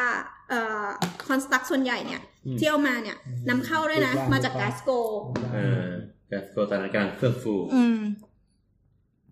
โอเค อ๋ออาคารมันมีความเป็นเรดบิกมีความเป็นอิฐเยอะๆอ่ะ อืม ก็คือได้อิทธิพลจากอังกฤษมาก ใช่ใช่มันเป็นยุคนั้น ไม่ต้องเป็นอังกฤษที่ยุคหลังจากปฏิวัติอุตสาหกรรม ๆ ใช่ก็เป็นแบบ แล้ว เออ ใช่เป็นอินดัสเทรียลมากๆแล้ว อืม อืมโอเค ซึ่งตอนที่นั้น ไปจะพูดเลยนะ อ่ะ อ่ะคือ แค่แค่จะถามว่าเรียกว่าไงโดยอันอันอันนี้จบเรื่องนี้ยังคือคือแค่จะถามว่าโดยภาพรวมแล้วตกลงว่าไอ้ไอสไตล์โคโลเนียลเนี่ยคาแรคเตอร์ของมันคืออะไรอะ คือแบบเนี้ยแหละ แล้วแกจะบอกว่า ครับ อาคารที่ถูกสร้างในยุคเนี้ยทั้งหมดเป็นแบบนี้ทั้งหมด ฉันถึงบอกได้ไงว่าการเดินเข้าไปในย่างกุ้งอ่ะ อืม มันทำให้เราอิมแพคเพราะว่าทุกอย่างมันถูกคอมแพคไว้หมดเลย อืม มันถูกสตาร์ฟเวลาไว้ที่พันเก้าร้อยสี่สิบ อืม ทุกอย่าง แล้วจะบอกว่านักท่องเที่ยวคือมันจะมีนิยายที่ถูกเขียนในยุคเนี้ยเยอะ แล้วก็เป็นนิยายที่แสดงความโรแมนติกของพม่า เหมือนจุดสูงสุดของคนอังกฤษตอนนั้นคือนั่งเรือมาพม่าเว้ย อืม เออ ผมว่าในเวียนส่วนมากเขามีการแต่งฝ้าด้วยอ่ะ แล้วด้วยความที่พออังกฤษอ่ะใช้ตึกส่วนใหญ่ที่สไตล์แบบเนี้ย ในการใช้เป็นที่อยู่ของคาฮาบรีหรือว่าเป็นอ่าเป็นอะไรนะ เป็นที่ทำงานเป็นสถานที่ราชการอะแล้วพอเขากลับไปประเทศเขาอ่ะ อืม มันก็ถูกทิ้งร้างใช่ไหม แล้วคนพม่าที่ไม่มีที่อยู่ เขาก็มาจับจองหลังจากยุคนั้น เพราะว่า อ่ มันถูกป ก็ ระเท ตึก ศ มันว่างอ่ะ เอออ แล้วแบบบางคนน่ะ คืออยู่มาสี่สิบปี อืม ก็ไม่ได้เป็นกรรมสิทธิ์ครอบครอง ครับ แต่ว่าอยู่แบบอาคารวิกตอเรียนสไตล์นะ มันลุกล้ำด้วยว่า คือต้องพูดว่าเขาไม่มีกฎหมาย ที่ไม่ถูก เนี่ย ไม่ท พื้นพื้นเขาก็เป็น มัน แบบ มันไม่มีใครสนใจจะไปเอาคืน ทำลาย ำเออแต่ตอนตอนเราไปเนี่ยคือเอาอันนี้ออกหมดแล้ว อ่าก็คือ อันนี้อันนี้ที่ที่ที่ที่ดูกันอยู่เนี่ยคือเป็นภาพก่อนรีโนเวทนะฮะ ค่ะ ก็คือมันจะมีงานตกแต่งบางอย่างที่ปัจจุบันอาจจะไม่อยู่แล้วอย่างเช่น กระเบื้องที่พื้น อืม ที่เขามีลายสวยงามอะไรเงี้ยนะฮะ อืม โคตรเท่เลยอันนี้แบบเป็นซีนหนังได้อะ อืมแล้วก็คือที่ที่ที่บอกว่าตะกี้เพดานเขาทำเนี่ยก็คือเขาเป็นเหมือนไม้ตีเป็นระแนง แล้วก็มีแบบทำเป็นรูปเลขาคณิตแปะอยู่ด้วย อืม อืมเพื่อแบบความสวยงาม เขาจะบอกว่าด้วยความที่ว่าเราอ่ะเข้าไปเขาจะยอมให้นักท่องเที่ยวอ่ะ เข้าไปทางแค่เอ่อปีกตะวันออก อืมส่วนที่เสร็จแล้วว่างั้น ใช่ เราอะรู้สึกว่าไม่จุใจเว้ย ก็เลยแอบเข้าไปอีกจุด ถูกต้อง เฮ้ย เฮ้ยนี่มันคนขโมยหนังสือนี่หว่า เอ อ เราก็เลยไปปีนตรงจุดที่เขากำลังรี ไป โน ปี เวท นด้วยเว้ย ใช่ไปปีนด้วย คือมองซ้ายมองขวาแล้วไม่มีคน เราก็เลยเข้าไปปีน นี่คืออาคารที่ยังไม่ได้รีโนเวท อ่า ของเขา ภาพนี้ไม่สามารถหาได้ทางเน็ตนะฮะ ใช่ อันนี้ ก็จะเห็ ฟังแล้วจะไปบอกรัฐบาลพม่านะค ครั รับ ผมก็เดี๋ยวเราจะลง โดนหลอก เดี๋ยวเราจะลงภาพของน้ำในทวิตเตอร์ เดี๋ยวจะทำวาร์ปไปให้ โอ เค ก็คือถ้าถ้าถ้าจะเห็นก็คือมันก็เป็นอิดอิดๆแล้วก็มีนั่งร้าน ใช่ คือด้วยความที่มันถูกทิ้งร้างแล้วก็ไม่ได้ถูกดูแลเลยอะ เดี๋ยวก่อน ค่ะ แป๊บหนึ่งนอกจากมีสปาแล้วเนี่ยมึงเอามึงเอาคอร์ดข้างในที่เป็นสวนน่ะ มาทำตลาดนัดด้วย โว้ย มัน ก็เป็นก็เป็นทีมไงเป็นทีม มันตอบโจทย์นะ มีมาร์เก็ต เรื่องเรื่องเรื่องแบบถ้าจะเอาไปดูแลเปล่าๆอะ อ่า แบกงบไม่ไหวแน่นั้น อืม จงเอาไปให้เอกชนทำอะไรสักอ ไม่ ย่าง ให้คน appreciate ตึก อ่า ทุกคนที่มาจะได้ appreciate สิ่งนี้ จะบอกว่ามีร้าน มี เค ต ฟ ลาด ซี นัดนะ มีอันตี้แอนไปเปิดด้วยนะ พูดดีดีดีดี ดีดีดีก็คือ กลายเป็นแบบย่านพลาซ่าไปเลย ใช่ คือพี่มองแล้วพี่ก็ไปอ่าน เออ คือไอ้ประเทศเนี้ย เอ้ยตึกเนี้ย เออ คือมีอย่างที่บอก นี่คือคนมาเที่ยวก่อนรีโนเวทก็คือแน่นมากๆนะฮะ อันนั้น ใช่ คือ เสีย ก่อน ดาย รีโนวทหร มา อก อ่ะก็ดูดำขนาดนี้ก่อนรีโนเวทดิ โอ้ ประมาณสองสามปีก่อนอะ คือมันเป็นสถานที่ท่องเที่ยวอยู่แล้ว เออ ไม่ไม่ไม่คือไม่ได้สนับสนุนให้เที่ยว เพียงแต่ว่า ไปเข้าไปได้ คนเข้ามา แต่ ล เข้า อง ไม่ได้ ของเนี่ยนะ เออ เหมือนไอ้ตึกนิวเวอร์อะไรอย่างเงี้ย คือพอทีนี้มันถูกจัดเป็น property คืออนาคตมันจะเป็นรีเทล า ของเขาบอกแหละ อ่า อืม ก็คือมันก็ถูกจำกัดละนักท่องเที่ยวสวิปสวัปไม่ได้อะไร เรา เงี้ มี ย เจ้าของแล้วต้องจ่ายตังค์ อืมต้องจ่ายตังค์ก็ในอนาคตก็ต้องจ่ายตังค์นะคะ อ่า ก็เห็นพูดพูดถึงอันนี้แล้วนึกถึงเคยไปบาร์เซโลนา อืม แล้วประมาณว่ามันเป็นเรียกว่ามันเป็นซาก คือต้องต้องใช้คำว่าซากอันนี้ยังดูเป็นตึกอยู่แต่อันนี่คือซากที่แบบคือเขาต้องขุดดินลงไปอ่ะ อืม เหมือนเป็นท่านแบบเอ่อเป็นเมืองเมื่อหลายร้อยปีก่อนอะไรเงี้ยคือคือมันก็จะเห็นเห็นเป็นแนวอิฐว่าแบบเป็นสี่เหลี่ยมตรงนี้เคยเป็นบ้านคนเป็นอะไรเงี้ยนะที่เขาทำคือเหมือนเขาเอา คือคือประมาณว่าตึกอ่ะ มันไอไอจุดที่คนพบตรงนั้นอ่ะ มันเคยเป็นตลาดคือมันมีโครงเหล็กเป็นตึกโครงเหล็กอยู่แล้ว อืม เขาก็เลยแบบรีโนเวทตอนนี้กลายเป็นพลาซ่า มีมิวเซียม มีร้านอาหารอะไรเงี้ย เสร็จแล้วตรงกลางก็มีไอ้ซากปรักหักพังแบบซากโบราณคดีอยู่ตรงกลางอะไรเงี้ย อืม โอ้โห อันนี้คือ คือระหว่างเราเล่ากันเนี่ยเราก็เซิร์ชรูปไปเรื่อยๆเนาะ อยากรู้ว่าภาพ ว่าเจออะไรบ้างใช่ บีฟอร์เป็นยังไง ก็คืออันเนี้ยเป็นภาพภาพหนึ่งที่เราดูกันอยู่เนี่ยก็คือ ก่อนที่จะรีโนเวทเนี่ยก็คืออาต้นไม้พวกตะไคร่อะไรเงี้ยนะฮะขึ้นตามอิฐรอบๆตึ เรา ก โคตชอบเลยแบบเนี้ย อ่า เราโคตรชอบเหมือนกัน เออ แล้วก็จะมีพวกแบบ ทำไมถึงอินเนี่ย ไม้ที่มันแบบไม้เล็กๆอะครับ ที่ที่เคยเห็น ไม้ ขึ้น ขาว ขึ้นขึ้นตามทางด่วนอะไรอย่างนี้ไหมฮะที่แบบมันไม่แบบพ็อกเก็ตของดินอยู่นิดนึงมันก็ขึ้นได้อะ อ่า อะไรอย่างเงี้ยเต็มอาคารไปหมดเลยมีตะไคร่มีอะไรเงี้ยแล้วก็พวกไม้เถานี่นั่นต่างๆ แล้วก็พื้นเนี่ยที่เต็มไปด้วยไม่ได้มันไม่ได้มีแค่หญ้ามันจะมีไม้เหมือนไม้เลื้อยที่อยู่บนพื้นอ่ะ เออ ก็คือเต็มไปหมดเลยมันไม่ได้ถูก ไม่ได้ถูกเขาเรียกว่าอะไรไม่ได้ถูกคนไปจัดให้มันเป็นสวนอ่ะ อืม เออประมาณนั้น จริงๆแล้วส่วนตัวเราก็มองว่ามันเป็นเสน่ห์อย่างหนึงนะ ครับคือไม่ไม่น่าบูรณะเลยปล่อยไว้อย่างนี้ดีแล้วนี่ คือถ้าไม่บูรณะเลยอ่ะอาคารที่ ไม่ ตา มัน ย แต่มันจะ ตายริงๆ แต่มันจะชมภายในไม่ได้ไง อืมอาคารที่ตายมันตายจริงๆ มันเป็นเรื่องของความปลอดภัยอะไรด้ว อ่ะ ย มันพังมันพังมันกินเข้าไปในโครงสร้างด้วย อืม แล้วก็อีกอย่างคือการการบูรณะมันคือหนึ่งในวิธีการอนุรักษ์ด้วย อืมถ้าคือไอ้ที่ต้นไม้ขึ้นขึ้นๆเนี่ยถ้าใครนึกภาพพวกแบบเขาเรียกว่าอะไรปราสาทหินที่ต้นไม้ขึ้นเยอะๆอะ ที่มันชอน อันเนี้ย ไว้ ยิ่งกว่า คือหมายถึงต้นไม้อะยิ่งกว่าเยอะ มันยังเขียวสดอยู่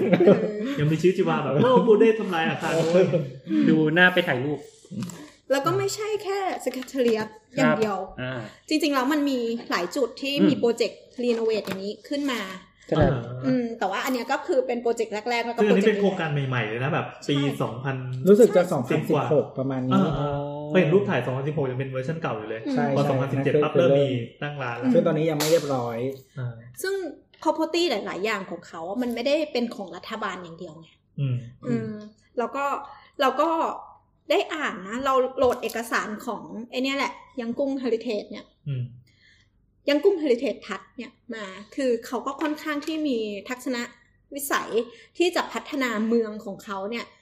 จากจาก วิสัยทัศน์ที่ วิสัยทัศน์ ขอโทษเราใช้คำว่าอะไร อ่า อะ ก็คือ เปิดไฟตัดหมอก ก็คือที่จะสร้างชีวิตอะคือ ครับ เขาเขียนเลยนะว่าเขาต้องการ lifeable คือสร้างเมืองของเขาให้กลับมามีชีวิต อ่า แล้วซึ่งการสร้างของเขามันไม่ใช่การ renew คือไม่ใช่การทำใหม่เว้ย อ่า มันคือการค่อยๆไปให้ชีวิตอาคาร แล้วก็หลายๆอย่างของเขาอะก็คือเขาพยายามใส่กิจกรรมลงไปใน อืม ในตึก อืม ไม่ได้เอาไว้กับไหว้บูชาอย่างเดียว ใช่ อืม แล้วการใส่กิจกรรมของเขามันก็แน่นอน ใครจะมากิจกรรมได้นอกจากต้องพึ่งการตลาดด้วย อืม อืม เราก็รู้สึกว่า อืมก็ก็เจ๋งดี ก็เปิดร้านกาแฟ ทอมทอม จะบอกว่า ร้านกาแฟที่ใช้สไตล์อังกฤษ ยุควิกตอเรียนเยอะมาก เขาไม่กินชากันเลย อ๋อเขามีเขาจะดังชากับกาแฟเว้ย อืม คือจะบอกว่ากูขนชามาประมาณสิบโลอะ ขากลับแล้วแบบไม่ซื้ออย่างอื่นเลยกูซื้อแต่ชา อ่ะแล้วมีตึกไหนอีกฮะ อ่า อ่ะเดี๋ยวก่อนก่อนจะไปตึกใหม่คือมันมีอีกหลายตึกใช่ไหม ใช่ค่ะ มีอีกหลายตึกแต่ว่าส่วนใหญ่ ยาว ก็ ไหม คือ ไม่คือเราเมื่อกี้มีไบรท์ถามว่า อืม ตกลงไออาคารโคโลเนียลเนี่ยเราเราสรุปหน้าตาได้ว่ายังไงดี คือเราเออเราเราเดินไปแบบเจอตึกสักตึกเราจะรู้ได้ไง เราจะ ว่า เป็ เป็น นคน รู้ได้ไงว่าเป็นโคโลเนียลเออเมื่อกี้น้ำก็บอกก็แบบนี้แหละ ก็คือ แล้วน้องมันก็แบบตบโต๊ะไปทีนึง อ๋อ ครับผมเพื่อเอ่อมีคนคนผู้ฟังตาบอดฟังอยู่ฮะ อ่า เอางี้อย่างนี้ คือเราจำได้ว่าตอน EP สามสามเราคุยกันเรื่องเรื่องประวัติศาสตร์สถาปัตยกรรม อืม มามันจะมีพวกอาคารยุคคลาสสิกยุคอะไรเงี้ย อืม มันจะมียุคหนึ่งที่เรียกว่าเป็นนีโอคลาสสิก อืม นีโอคลาสสิกเนี่ยแหละคือคือต้นแบบเอางี้เมื่อกี้เราพูดถึงเรื่องรั้วอลลอยที่ไปก๊อปก๊อปก๊อปอ่าไอไอรั้วราวบันไดของไอตึกนี้มา อืม ซึ่งแน่นอนโคโลเนียลไปก๊อปนีโอคลาสสิกมา อืม นีโอคลาสสิกคือต้นแบบ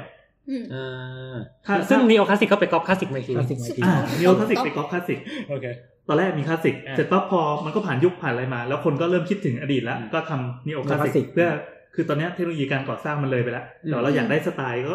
ไปเอาไอ้ส่วนประดับเอาเอาพวกหัวเสาพวกอะไรนี้มาเอาพวกบวม ก็คือ บัว เปลี่ยน บัว เปลี่ยนไส้สมมติใส่เหล็กใส่อะไรเข้าไป อ่า อืมอื นี่ ม ไม่ต้องมาตัดหิน ๆใช่ใช่ใช่ ทุก ใช่ ไม้ แต่ว่า ส่ลงไป ทำให้หน้าตาคล้ายกับคลาสสิก แต่ว่าอยู่ในยุคใหม่ อืม เสร็จปั๊บไอ้โคโลเนียลเนี่ยก็คือเป็นน e โอคลาสสิกที่กระจายไปทั่วโลก แล้วก็ไปไปเบลนด์เข้ากับไทยเบลนด์เข้ากับพม่ากับอะไรต่า อื ง ม ๆ อ่ะเขามีอันนี้อันนี้เปิดเว็บ ไม่มันมีมันมีเรื่องวัสดุด้วยป่ะพี่ ใช่คือเรา เพ จะ ราะว่าเหมือน วัส โค ดุ โลเนียลส่วนใหญ่อะ อืม มันไม้ อ่ามั มันมีเรื่องไม้เรื่องอะไรอย่างเงี้ยเข้ามา แต่ว่าถ้าพวกแบบคลาสสิกหรือเนโอคลาสสิกอะมันคือ ก็จะมีเหล็ก อืม ก็เดี๋ยวเป็น คลาสสิก เป็นแนว ค Neo ลาสสิก Classic เอ เออ อนิวคลาสสิกก็มีนะ อ่ะเขามีกติกาอย่างนี้ถ้าอยากเป็นโอคลาสสิกนะครับ หนึ่งคือซิมเมทรีคือรูปร่างสมมาตร อืม า สองคือมีทอคอลัมน์ก็ ก็ คือ คือมีเสาสูง อ่าเต็มเต็มเต็มถึงยอดตึกเลยไอ้ไอ้เสาที่แบบโชว์โชว์อ่ะนึกออกไหมอาจจะเป็น อ่า เสาปลอม ถ้าใครนึกไม่ออกนะฮะก็จะเป็นพวกเอ่อตึกอ่า a อแบก เออตึกตึกอะไรนะรัฐสภาอเมริกา นี่ยตึก a อแบก ที่ อ๋ สี อด้านหน้า ขาว อ อ่ะ ย่างเงี้ย เออมันจะมีเสาอะไรอย่างเงี้ย อืม สวนกุหลาบ ไว้ White นี่ง House ก็ไอ เออ สารรัฐธรรมนูญเก่าไอยสารดีกาเก่า จริงๆสารสารใหม่ทุกอันตอนเนี้ยที่สร้างใหม่ เขาก็สร้างสร้างเสา ที่มี เสาหมด เสา หกเสาป่ะ เออ อั อั นยังไม่จบที่จบมันต้อง ห มี กเสาคณะราษฎร อ่า อ่ามีสามเหลี่ยมหน้าจั่วด้านหน้าอาคาร อย่างใน อ่า ตึกเมื่อกี้ที่เราคุยกันนะ ก็คือพาเทนอน ซิเ r ตซิเ r ตเนี่ย อ่า มันมันต้องมีสามเหลี่ยม จะมี เสร็จปั๊บหลังคาจะต้องมียอดโดมอยู่ อืม อ่า ซึ่งอันเนี้ยเข้าครบทุกองค์ประกอบเลย อืม ก็เป็น อ่า เรียกว่าป๊อปน e โอคลาสสิกมา อืม แต่พอไปอยู่ต่างประเทศเราเรียกว่าโคโลเนียลโคโลเนียลมันคือแบบไปตามอาณานิคมต่าง ก็คือโคโลเนียก็มาจากคำว่าโคโรนาิสใช่ป่ะ คนละนี่ ๆ อ่า โคโรนี โคโลน เยี่ยมทุกคนสู้ เห็นไหมมีสาระปะพอละวันเนี้ย เออแต่จบอ้าว แต่สรุปสรุปไปพม่าไปดูตึกตึกเดียวกลับเลย ๆไม่ แต่ดูอีกหลายตึกแต่ขี้เกียจ ไม่ พู ใช่ ดละ EP ที่ได้ไอ้พม่าไปดูตึก ก็คือ คือ เรา เลือกตึกประมาณ แล้ว นี้ เราก็ไป อ่าครับ เนชั่นมิวเซียมของเขา Nation Museum อืมแต่ว่าตัวอาคารของเขาไม่ค่อยมีอะไรมาก ส่วนใหญ่ก็คือแสดงเอ่ออาร์ติแฟกต์ อะไร ของเก่า ของเก่าของประเทศเขาซึ่งเป็นสมบัติ สิ่งที่ทำให้เราตะลึงมันไม่ใช่สถาปัตยกรรม แต่ว่ามันคือสิ่งที่ถูกแสดงอยู่ใน อืม ในในนั้นคือมันเป็นโมเดิร์น ตึ แล้ ก ว คือแบบอะไรวะ อืมเป็นโมเดิร์นแล้วข้างบนนี้เป็นกระจกด้วยนะ ครับผม อืมก็คือ ก็คือตึกสี่เหลี่ยมธรรมดานะฮะ แล้วก็มันจะมีแบบส่วนยื่นออกมาที่ อืม ทำอ่าใช้วัสดุอีกแบบหนึ่งเพื่อให้มันเกิดความงาม เอาเป็นว่ามันไม่ใช่โคโลเนียลแค่นั้นไม่ต้องไปสน ไม่ ใจ ใช่อันนี้ไม่ใช่หรอ แต่แต่สิ่งที่ ครับ มันถูกโชว์ในนั้นอะ อืม มันคือความริชของเมียนมาเลยอะ ครับ คือเราจะบอกว่า หุ่นกระบอก คือพวกพวกพวกเอ่อแกลเลอรี่หรือพวกมิวเซียมต่างๆ อ่ะ มันจะมีการจัดไฟเพื่อเพิ่มมูลค่าของสิ่งที่โชว์ใช่ไหม ใช่ครับ แล้วจะบอกว่าอาคารเนี้ย ไม่เอ็กซ์ติดแต่ว่า อยากนอนแล้ว นางมันง่วง คือไม่มีการจัดไฟเพื่อเพิ่มมูลค่าของการวางศิลปะใด ๆ เลย วางซะอย่างนั้น เออ คือเหมือนไฟเพดานเนี้ยแล้วก็วาง มันมีหุ่นแบบหุ่นหน้าคหุ่นนกอะไรอย่างงี้ด้วย เขายังไม่ได้ทำหรือเปล่า คือ ก็ถ้าอยากดูสวยวันนี้ก็ไปดู British Museum แล้วกันนะฮะ มีของทุกประเทศที่มึงไปมาเลย เพราะว่าเขาเอาคิวอาร์ที่ยึดทุกที่คอนเคิร์ตที่ แต่ทุกอย่างอะที่แสดงอะทำเราปากอ้าปากค้างได้เลย เพราะว่าเรารู้สึกว่าเขาแสดงความรวยของเขาออกมาโดยที่แบบเหมือนคนรวยที่ไม่ได้พูดว่าฉันรวยอะ คนสวยที่ยังไม่แต่งหน้าเนี่ยนะ เออ คือแบบ คนสวยที่ไม่ได้ มันจะมี คิ้ว ห้องแสดงอันหนึ่ง ไม่มี ที่ มงกุฎของหน้า มันจะมีห้องแสดงอันหนึ่งที่แสดงอ่าอะไรนะเครื่องเครื่องใช้ของกษัตริย์อะ อืม อืม ซึ่งมันมันแบบ เออ อัน คือ นี้คือสีหสนะบัลลังก์ถ้าจำไม่ คื ผิ อ ด รวยมากจนแบบ Royal Throne เราไม่รู้เลยว่าชีวิตเราแบบ จะได้แตะต้องไหม อันนี้คือพิพิธภัณฑ์แห่งชาติเขาใช่ไหม ใช่ค่ะ เออ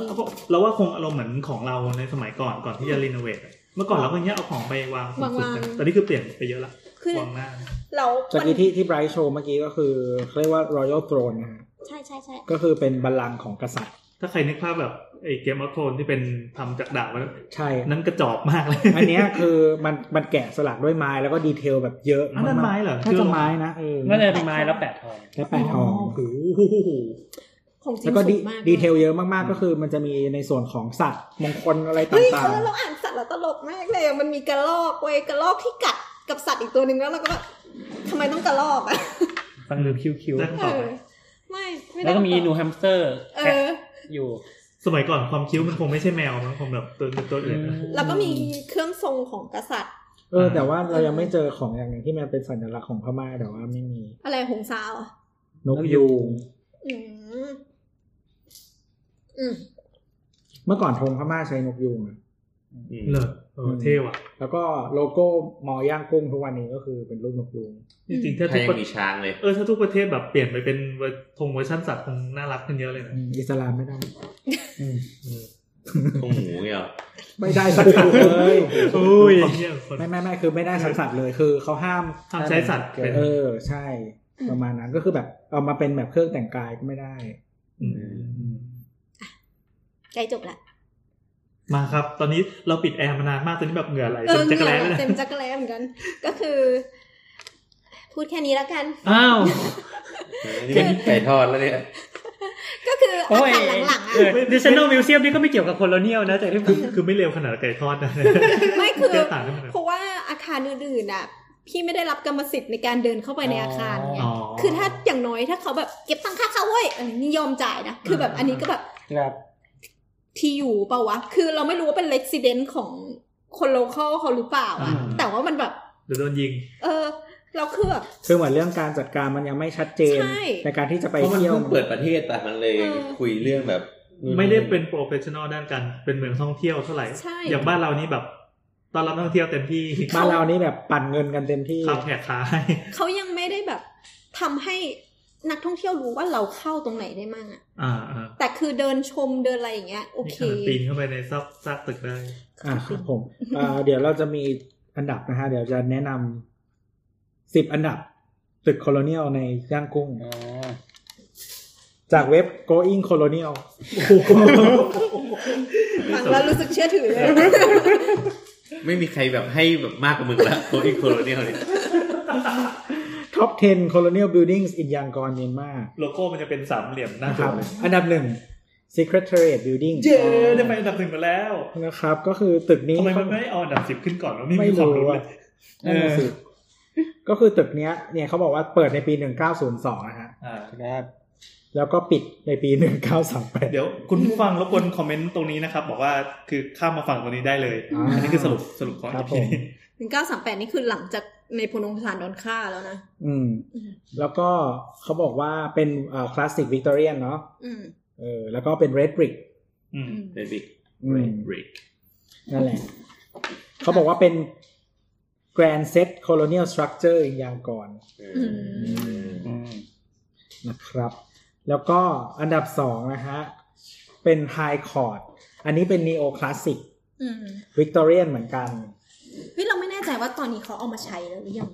High Court ก็คือเอ่อศาลสูง อืม ของพม่า ศาลสูงก็คือศาลดีกา อืม นั่นแหละ ก็เป็นสีแดงเหมือนกันนะครับ แล้วก็มีโดม แล้วก็มีหอนาฬิกา เออ ก็คือปัจจุบันเป็นที่ตั้งของเอ่อสุพรีมคอร์ทของพม่า เออ ไม่ใช่ร้านกาแฟเนาะ ไม่ใช่ร้านกาแฟ มหาลัยของย่างกุ้งที่บอกว่าโดนชัดดาวน์ปิดไปหมดแล้วอะมาคณะที่โดนกลับมาเปิดอะหนึ่งในนั้นคือรอ คื ก อ ฎหมายกฎหมาย หมายอันนิ นิติ ติ ศาสตร์ เออ ดังนั้นนิติของเขาอะคือเป็นสิ่งแรกๆที่เขาเร่งสร้างให้เป็นแกนของสังคมเขา เอ อะ อแน่นอนมีสังคมไม่เคยมีคือมี แต่ไม่แฟน มี มาห ส ลาย ถา ปี ปัตย์เว้ยไม่มีสถาปัตยกรรม มันอาจเป็นแบบเรื่องของช่างเทคนิคมากกว่า อืมซึ่งตอนเนี้ย ไอองค์การ organization ที่เขากำลังมูเมืองอยู่อ่ะ มันถูก มันถูกแกนนำที่เป็นสถาปัตย์สถาปนิกจากต่างชาติอะที่จบจากต่างชาติเข้ามา อืม แต่ว่าแต่ว่าเขาเป็นเบสเป็นคนพม่านะ เออเออ เอ เออ อ อืมก็ตึกเนี้ยนะฮะไฮคอร์ดเนี่ย ก็เซิร์ชได้นะฮะว่าไฮคอร์ดยางกรนะครับ ก็จริงๆ การใช้สีอะไรต่างๆ เนี่ย มันจะใกล้เคียงกับตึก Secretariat ก็คือสีแดงเนาะ อืม สีแดงแล้วก็คลิปด้วยสีครีมใช่ไหมฮะแต่ว่าจุดเด่นของตึกเนี่ยมันก็คือมีโดมสูงขึ้นไปแล้วก็มีหอนาฬิกาอยู่ จริงๆตัดนิดหนึ่งก็คือสไตล์เนี่ย แต่ว่าจะโมเดิร์นขึ้นมาหน่อย ลองไปดูของที่ซัปโปโรอะ อืม ซัปโปโรที่ที่ญี่ปุ่นเนี่ยก็จะแบบอาคารนี้เรดบิกเหมือนกัน เพราะซัปอย่างซัปโปโรมันได้เขาเรียกแหละไรเป็นสถาปนิกจาก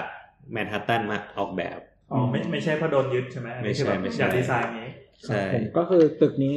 ในปีเสร็จปีหนึ่งเก้าหนึ่งหนึ่งนะครับ อืม ครับผม ตึกถัดมา Row and Co ก็คือเป็นตอนนี้ตอนนี้เป็นออฟฟิศนะครับของธนาคารชื่ออาญาแบงค์นี้สร้างเสร็จในปีหนึ่งเก้าหนึ่งหนึ่ง อืม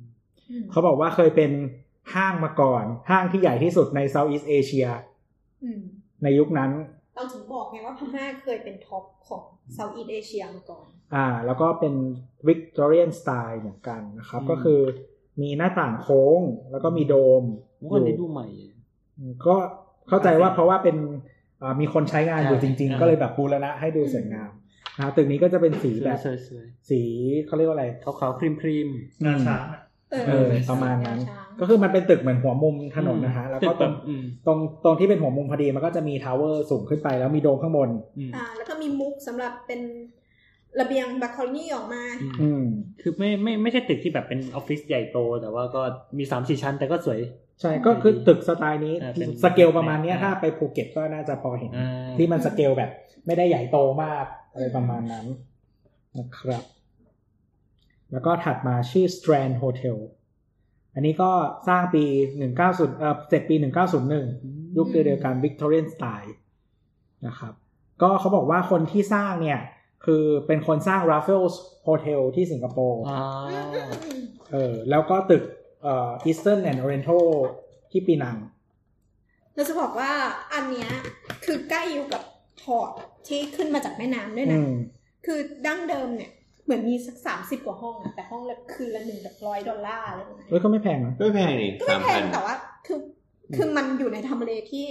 คนขึ้นจากพอร์ตขึ้นมาแล้วมันวุ่นวายอะ อ๋อ อืม แต่มันเป็นเหมือนแบบเหมือนไปดอนรัฟเฟิลที่สิงคโปร์ได้แบบไอคอนโฮเทล เออ โอ้ยแต่ อ๋ออ๋ออ๋อที่สิงคโปร์อ่ะก็มี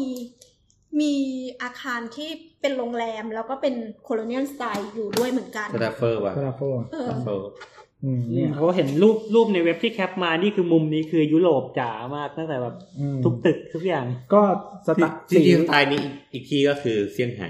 อืม อ่า ทำไมเราดูเหมือนอาบอบนวดวะ เออ เออใช่แต่ ไม่ ตึก เอา มัน ผมนวดเอามาทำตาม อ๋อ ตึกตึกมันมันดูไม่เก่าเท่าไหร่ อ่า ไม่ เขาบอกว่า เอต้องโชว์ความ รีโนเวทปี ร่ำรวย 2008 นะครับ แล้วก็ อ่า อย่างที่ที่บอกไปมันก็จะมีอย่างเช่นมีอ่าหน้าจั่วอะไรอย่างเงี้ยครับ ใช่ มีทาวเวอร์อะไรอย่างเงี้ยครับ แล้วก็มีเสาจำนวนมาก อันเนี้ยเสาล้อมอาคารก็คือเป็นเสาดอริก ครับ อืม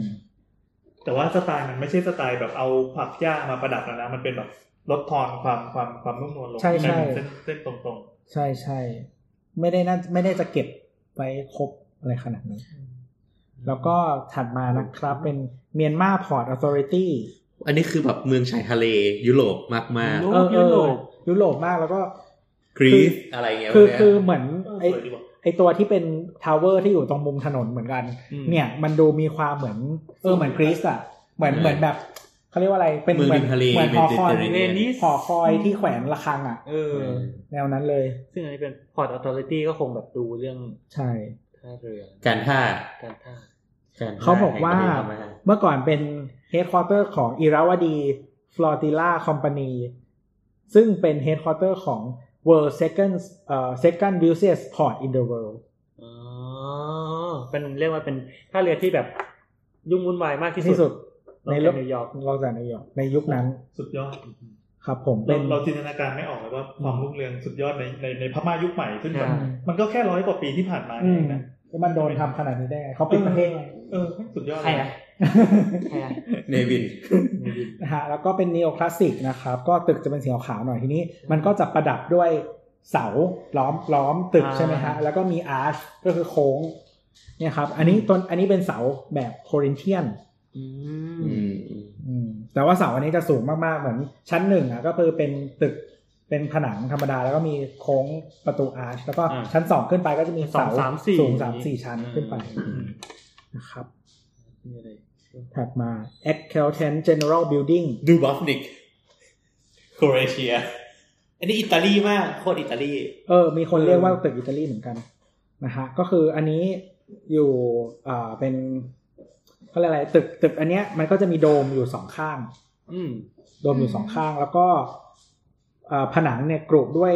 มันคล้ายๆเหมือนกับ ถ้าเวลาคนนึกถึงโคโลเนียลอีกสักอีกแบบหนึ่งก็คือที่ที่เป็นไม้ซ้อนอ่ะ อืม อืม เราว่ามันเหมือน แต่มันไม่น่าจะใช่ไม้นะ อืม เออมันไม่น่าจะใช่ไม้ แต่ว่ามัน เอ ส อมัน ไตล์ประมาณนั้ เป็น น ลายลาย แล้วก็แต่ว่าอ่ามีหน้าต่างเป็นโค้งเหมือนกัน อืม ว่าจะโดมนี่อิตาเลียนมากแบบ เออ นึกถึงแบบ โดมมากๆ คือเป็นคือมันจะไม่ใช่โดมกลมๆไม่ใช่เดียวแต่มันมันจะเป็นแบบเรียกว่าไงมันจะ วัติกันดีไซ แหลม น์ ๆนิดนึง มันเป็นโดมที่เหมื เป็ อน นกลีบกลีบ เออมีกลีบ แหลมด้านมาต่อกันอะไรเงี้ย ใช่แล้ว จะบ ก็ อกว่าข้างใต้มันใช้งานด้วยนะ แล้วก็ตึกตึกเนี้ยก็คือใช้งานอยู่แต่ว่าไม่ได้ถูกรีโนเวทแบบสมบูรณ์ไม่ได้เอาต้นมงต้นไม้ที่ขึ้นตามผนังออก ถักยามาก เออมันก็ดูสวยของมันอีกแบบนะเขาบอกว่า อันนี้ถูกทำลายบางส่วนใน อืม สงครามโลกครั้งที่สอง อ๋อ ด้วย อ๋อเราจำตึกนี้ได้ละ ครับ อ๋อ คืออีองค์การที่เขาพัฒนาเมืองอ่ะ เขาก็อธิบายนะบอกว่า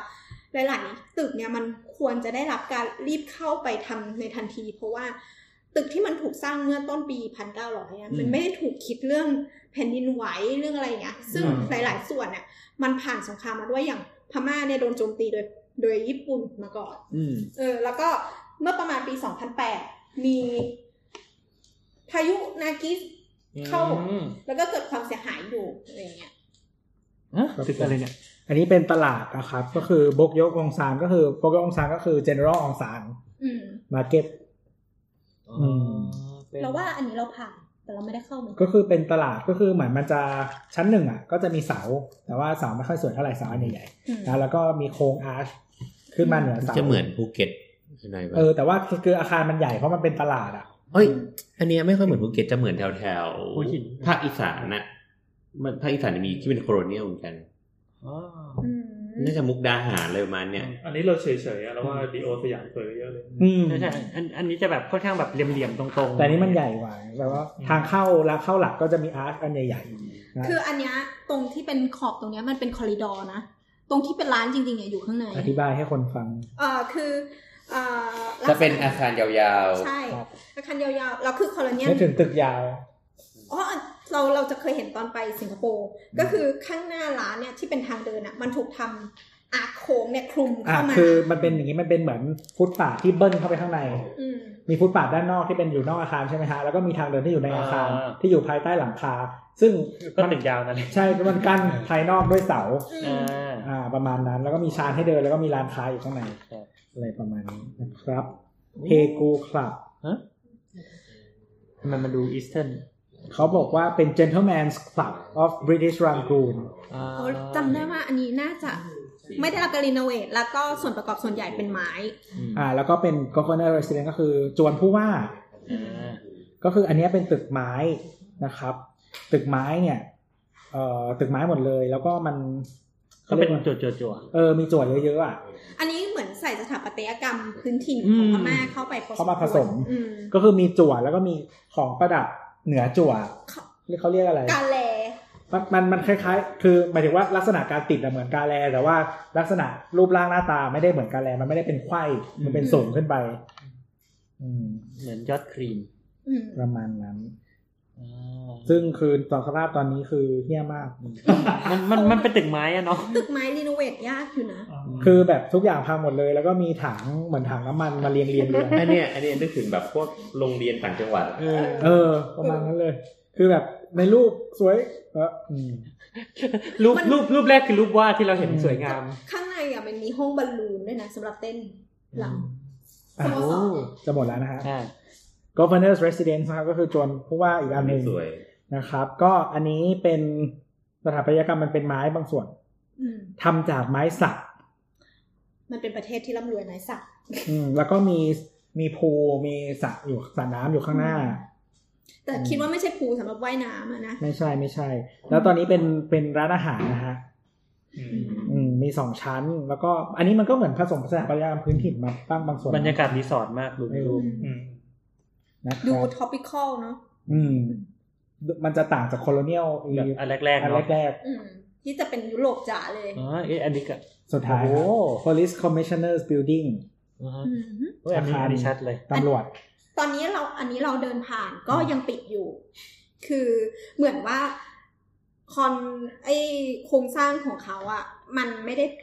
มันเหมือนเนี่ยแหละ อืม คือได้รับผลจากนากิสเราเหมือน อ๋อ มีความสุดเยอะอยู่พอสมควรเขาเลยปิดไม่ให้เข้าไม่ให้ใช้งานเลย ก็อันนี้นะฮะคือมันจะเป็น ตึกยาว ตึกยาวๆ มันจะมีสองส่วนส่วนล่างเนี่ยคือชั้นหนึ่งเนี่ย มันจะมีเต็มไปด้วยเสาแล้วก็มีอาร์ชโค้ง อืม นะเหนือนั้นขึ้นไปจะมีเสาสูงกว่านั้นจะเป็นเสาเสาเสากรีกอะครับ อืม ยาวสูงหลังคาเลย ใช่ อันนี้ก็จะจะแปลนประมาณสองสามชั้น เสาไอ้ก้อนบนเนี่ยเขาบอกว่ามีทั้งหมดยี่สิบสองต้น อืม อืมเขาบอกว่าตอนนี้กำลังรีโนเวทอยู่เนาะกำลังจะกลายเป็นโรงแรม อ๋อ ครับผม ๆ ก็คือเป็น police commissioner Commissioner Building บอกว่าเจ้าของกิจการส่วนใหญ่ที่ไปสื่อ property ส่วนใหญ่เป็น คนจีน อ่าคนจีน คนญี่ปุ่นและเกาหลี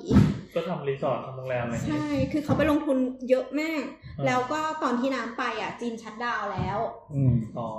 คือคนน้อยมาก คนน้อยมากจนแบบ สนามบินแม่งคนโล่งเลย ก็คือจริงๆ ถ้าใครไปพม่าเนยนะฮะตึกเกือบทั้งหมดที่เราพูดมาสิบที่เนี่ย จะอยู่แถวแถวเจดีชูเล่หมดเลย เราว่าเอาจักรยานไปคันเดียวอะสามารถปั่นได้ทั่วเลย อืม แต่รถติดมากค่ะ แล้วรถขับอันตรายมาก อ๋อเหร อ เออจริงๆ คือน้ำถามคนขับว่าทำไมอยู่ต้องแบบเวฟ your hand ตลอดเลยอะทุกครั้งที่อยู่ให้สัญญาณแบบต้องเวฟแบบไปซ้ายไปซ้ายคือแบบไม่ได้เปิดสัญญาณไฟเหรออะไรเงี้ย คือเขาก็เปิดเว้ยแล้วเขาก็โบกโบกด้วย คือเรารู้สึกว่าทำไมมึงต้องส่งสัญญาณ อั สื่ น สาร อันเนี้ยอันเนี้ย ขาดวะ อันเนี้ยคือไม่ร็อกเท่าตอนเคยไปเที่ยวอิหร่านเว้ย เออ ขับวงเวียนเนี่ยแล้วแบบมอไซค์เหมือนมันมอไซค์มันวนวงเวียนใช่ไหม เออ มอไซค์อีกคันก็ขับมาเว้ยแล้วก็คุยกันเว้ยตรงวงเวียน ก็โอ้โหมึงร็อกมาก เดี๋ยวแล้ว อย่างนี้ก็ติดฟิล์มไม่ได้ดิ ติดฟิล์มได้แล้ว แล้วเขาจะเห็นได้ไง เราที่เราเล่าให้ฟัง เปิดก นะ ระจกว่า เขาเปิดกระจก มันมึงติดฟิล์มทำไม คือเราไม่เข้าใจเลย คือแท็กซี่เปิดกระจกทุกคัน เออ จนแบบเราสังเกตเว้ยเราคือวันท้ายๆอ่ะเราจะแยกกรุ๊ปไง คือเราอยากเที่ยวของเราคนเดียวอย่างเงี้ย ขี้เกียจไปวัดแล้ว ก็เลยแบบเฮ้ยเดี๋ยวนั่งแท็กซี่ก็ได้อะไรเงี้ย เราไกลก็บอกว่าน้องแม่คะแท็กซี่เขาไม่เปิดแอร์ค่ะ แล้วก็แบบวายทำไมไม่เปิดแอร์ รถมึงไม่ได้ใส่แอร์มาเหรออะไรเงี้ย ก็บอกแท็กซี่อ่ะจะต้องเปิดหน้าต่างทุกคนเลย แล้วเราก็คิดว่างั้นหนูบอกให้ปิด คือเป็นลูกค้าไง บอกปิด ปีที่แล้วมีคนโดนฆ่าเขาบอกแท็กซี่ผิดกฎหมายกูแบบ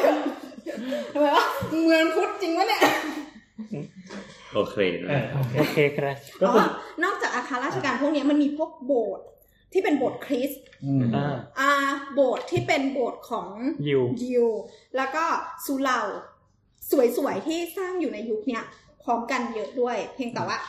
อย่างที่บอกว่ามันมีหลาย culture มากมาย แล้วก็หลายศาสนาด้วย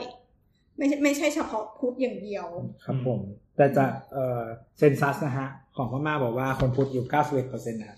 ใช่ค่ะ ก็เหมือนเหมือนประเทศไทย อ่าแล้วก็ เก้าสิบห้าอะไรเงี้ย ใช่ แล้วก็มีคริสต์อยู่ประมาณ 4เปอร์เซ็นต์กว่าๆอะไรเงี้ย แต่ถ้าเมืองไทยจะกลับกันก็เป็นมุสลิมมากกว่า อืม แล้วก็ค่อยเป็นมุสลิม เอาเป็นว่าใครที่สนใจก็ไปดูในเว็บเมื่อกี้ได้ชื่อ going going colonial ก็อีกคนนี้ แล้วก็ถ้าใครสนใจดีเทลเกี่ยวกับเมืองคือแบบอยากจะไปเดินเที่ยวก็เข้าเว็บ ถามน้ำได้ ของไม่ใช่ ไม่ต้องถามกูหรอกย่างกุ้ง heritage trust ย่างกุ้ง heritage heritage trust trust ใช่ไหม trust trust ที่แปลว่าเชื่อใจอ่ะ อ่าแต่มันแต่มันคืออารมณ์กองทุนนะ กองทุน อืม อ๋อ อ่า กองทุน ก็คือต้องต้องดูพวกนั้นไปนะ เพราะว่าถ้าถ้าไปทัวร์ปกติก็จะไหว้พระเก้าวัดอะไรอย่างนี้ ใช่ค่ะ แล้วเราสามารถแบบแบ็คแพ็คไปเองได้ใช่ไหม เฮ้ยกูว่าไปอีกรอบนึงกูจะแบ็คแพคไปเองอ่ะ อืม แต่กูต้องหาเออกูกูกลัวโดนฆ่าเดี๋ยวกูต้องหาเพื่อนตีด้วยไง อืมก็นั่นแหละครับ ก็ ก็สาวๆก็จะเปิดทัวร์นะครับย่างกุ้ง ใช่ สามวันสองคืน เนี่ย ตัวพยายามจะชักชวนให้เปิดทัวร์คณะราษฎรคนที่ดู คืออันนี้อันตรายกว่ากูไปเที่ยวย่างกุ้งอีกรอบ เราไปเดินชมเฉย แล้วถ้าเกิดติดต่ออาจารย์ชาตรีได้แล้วจะพาไปเปิดทัวร์ ๆแล้วเผื่อเราจะอัดเหมือนแบบสลัดผักพาเที่ยวด้วยเสียง เดินไปอัดไป แล้วเสร็จแล้วก็จะมีคนมาขอคุยด้วยหน่อยครับ เอาบัตรประชาชนมา ขอขอขอดูบัตรประชาชน เออทำไมพี่ต้องตรวจหนูด้วยอ่ะ เอออันนั่นแหละครับ ก็เจอกันที่หมุดคณะราษฎร ไม่ ไม่ อยู่ มีแล้ว ไม่มี เราเราก็จะไม่มีแล้วเหมือนกันที่จะหายไปพร้อมกันหมดเลย เดี๋ยวเราเจอกันที่ นี่ไงนี่ไงพกใส่กระเป๋ามาด้วย เราจะเราจะรอวันที่ถนนพหลโยธินเปลี่ยนชื่อ ขับไปเล่นแพอาจจะเร็วนี้เอาไม่ใช่โอเคครับ โอเคครับ ก็ถ้ามี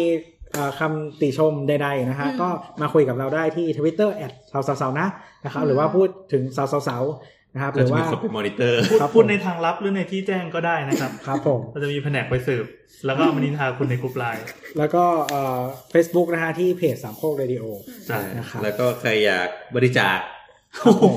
เพราะว่ากองทุนเพื่อการอาหารกลางวัน อันนี้เป็นสาวสาวสาวทัส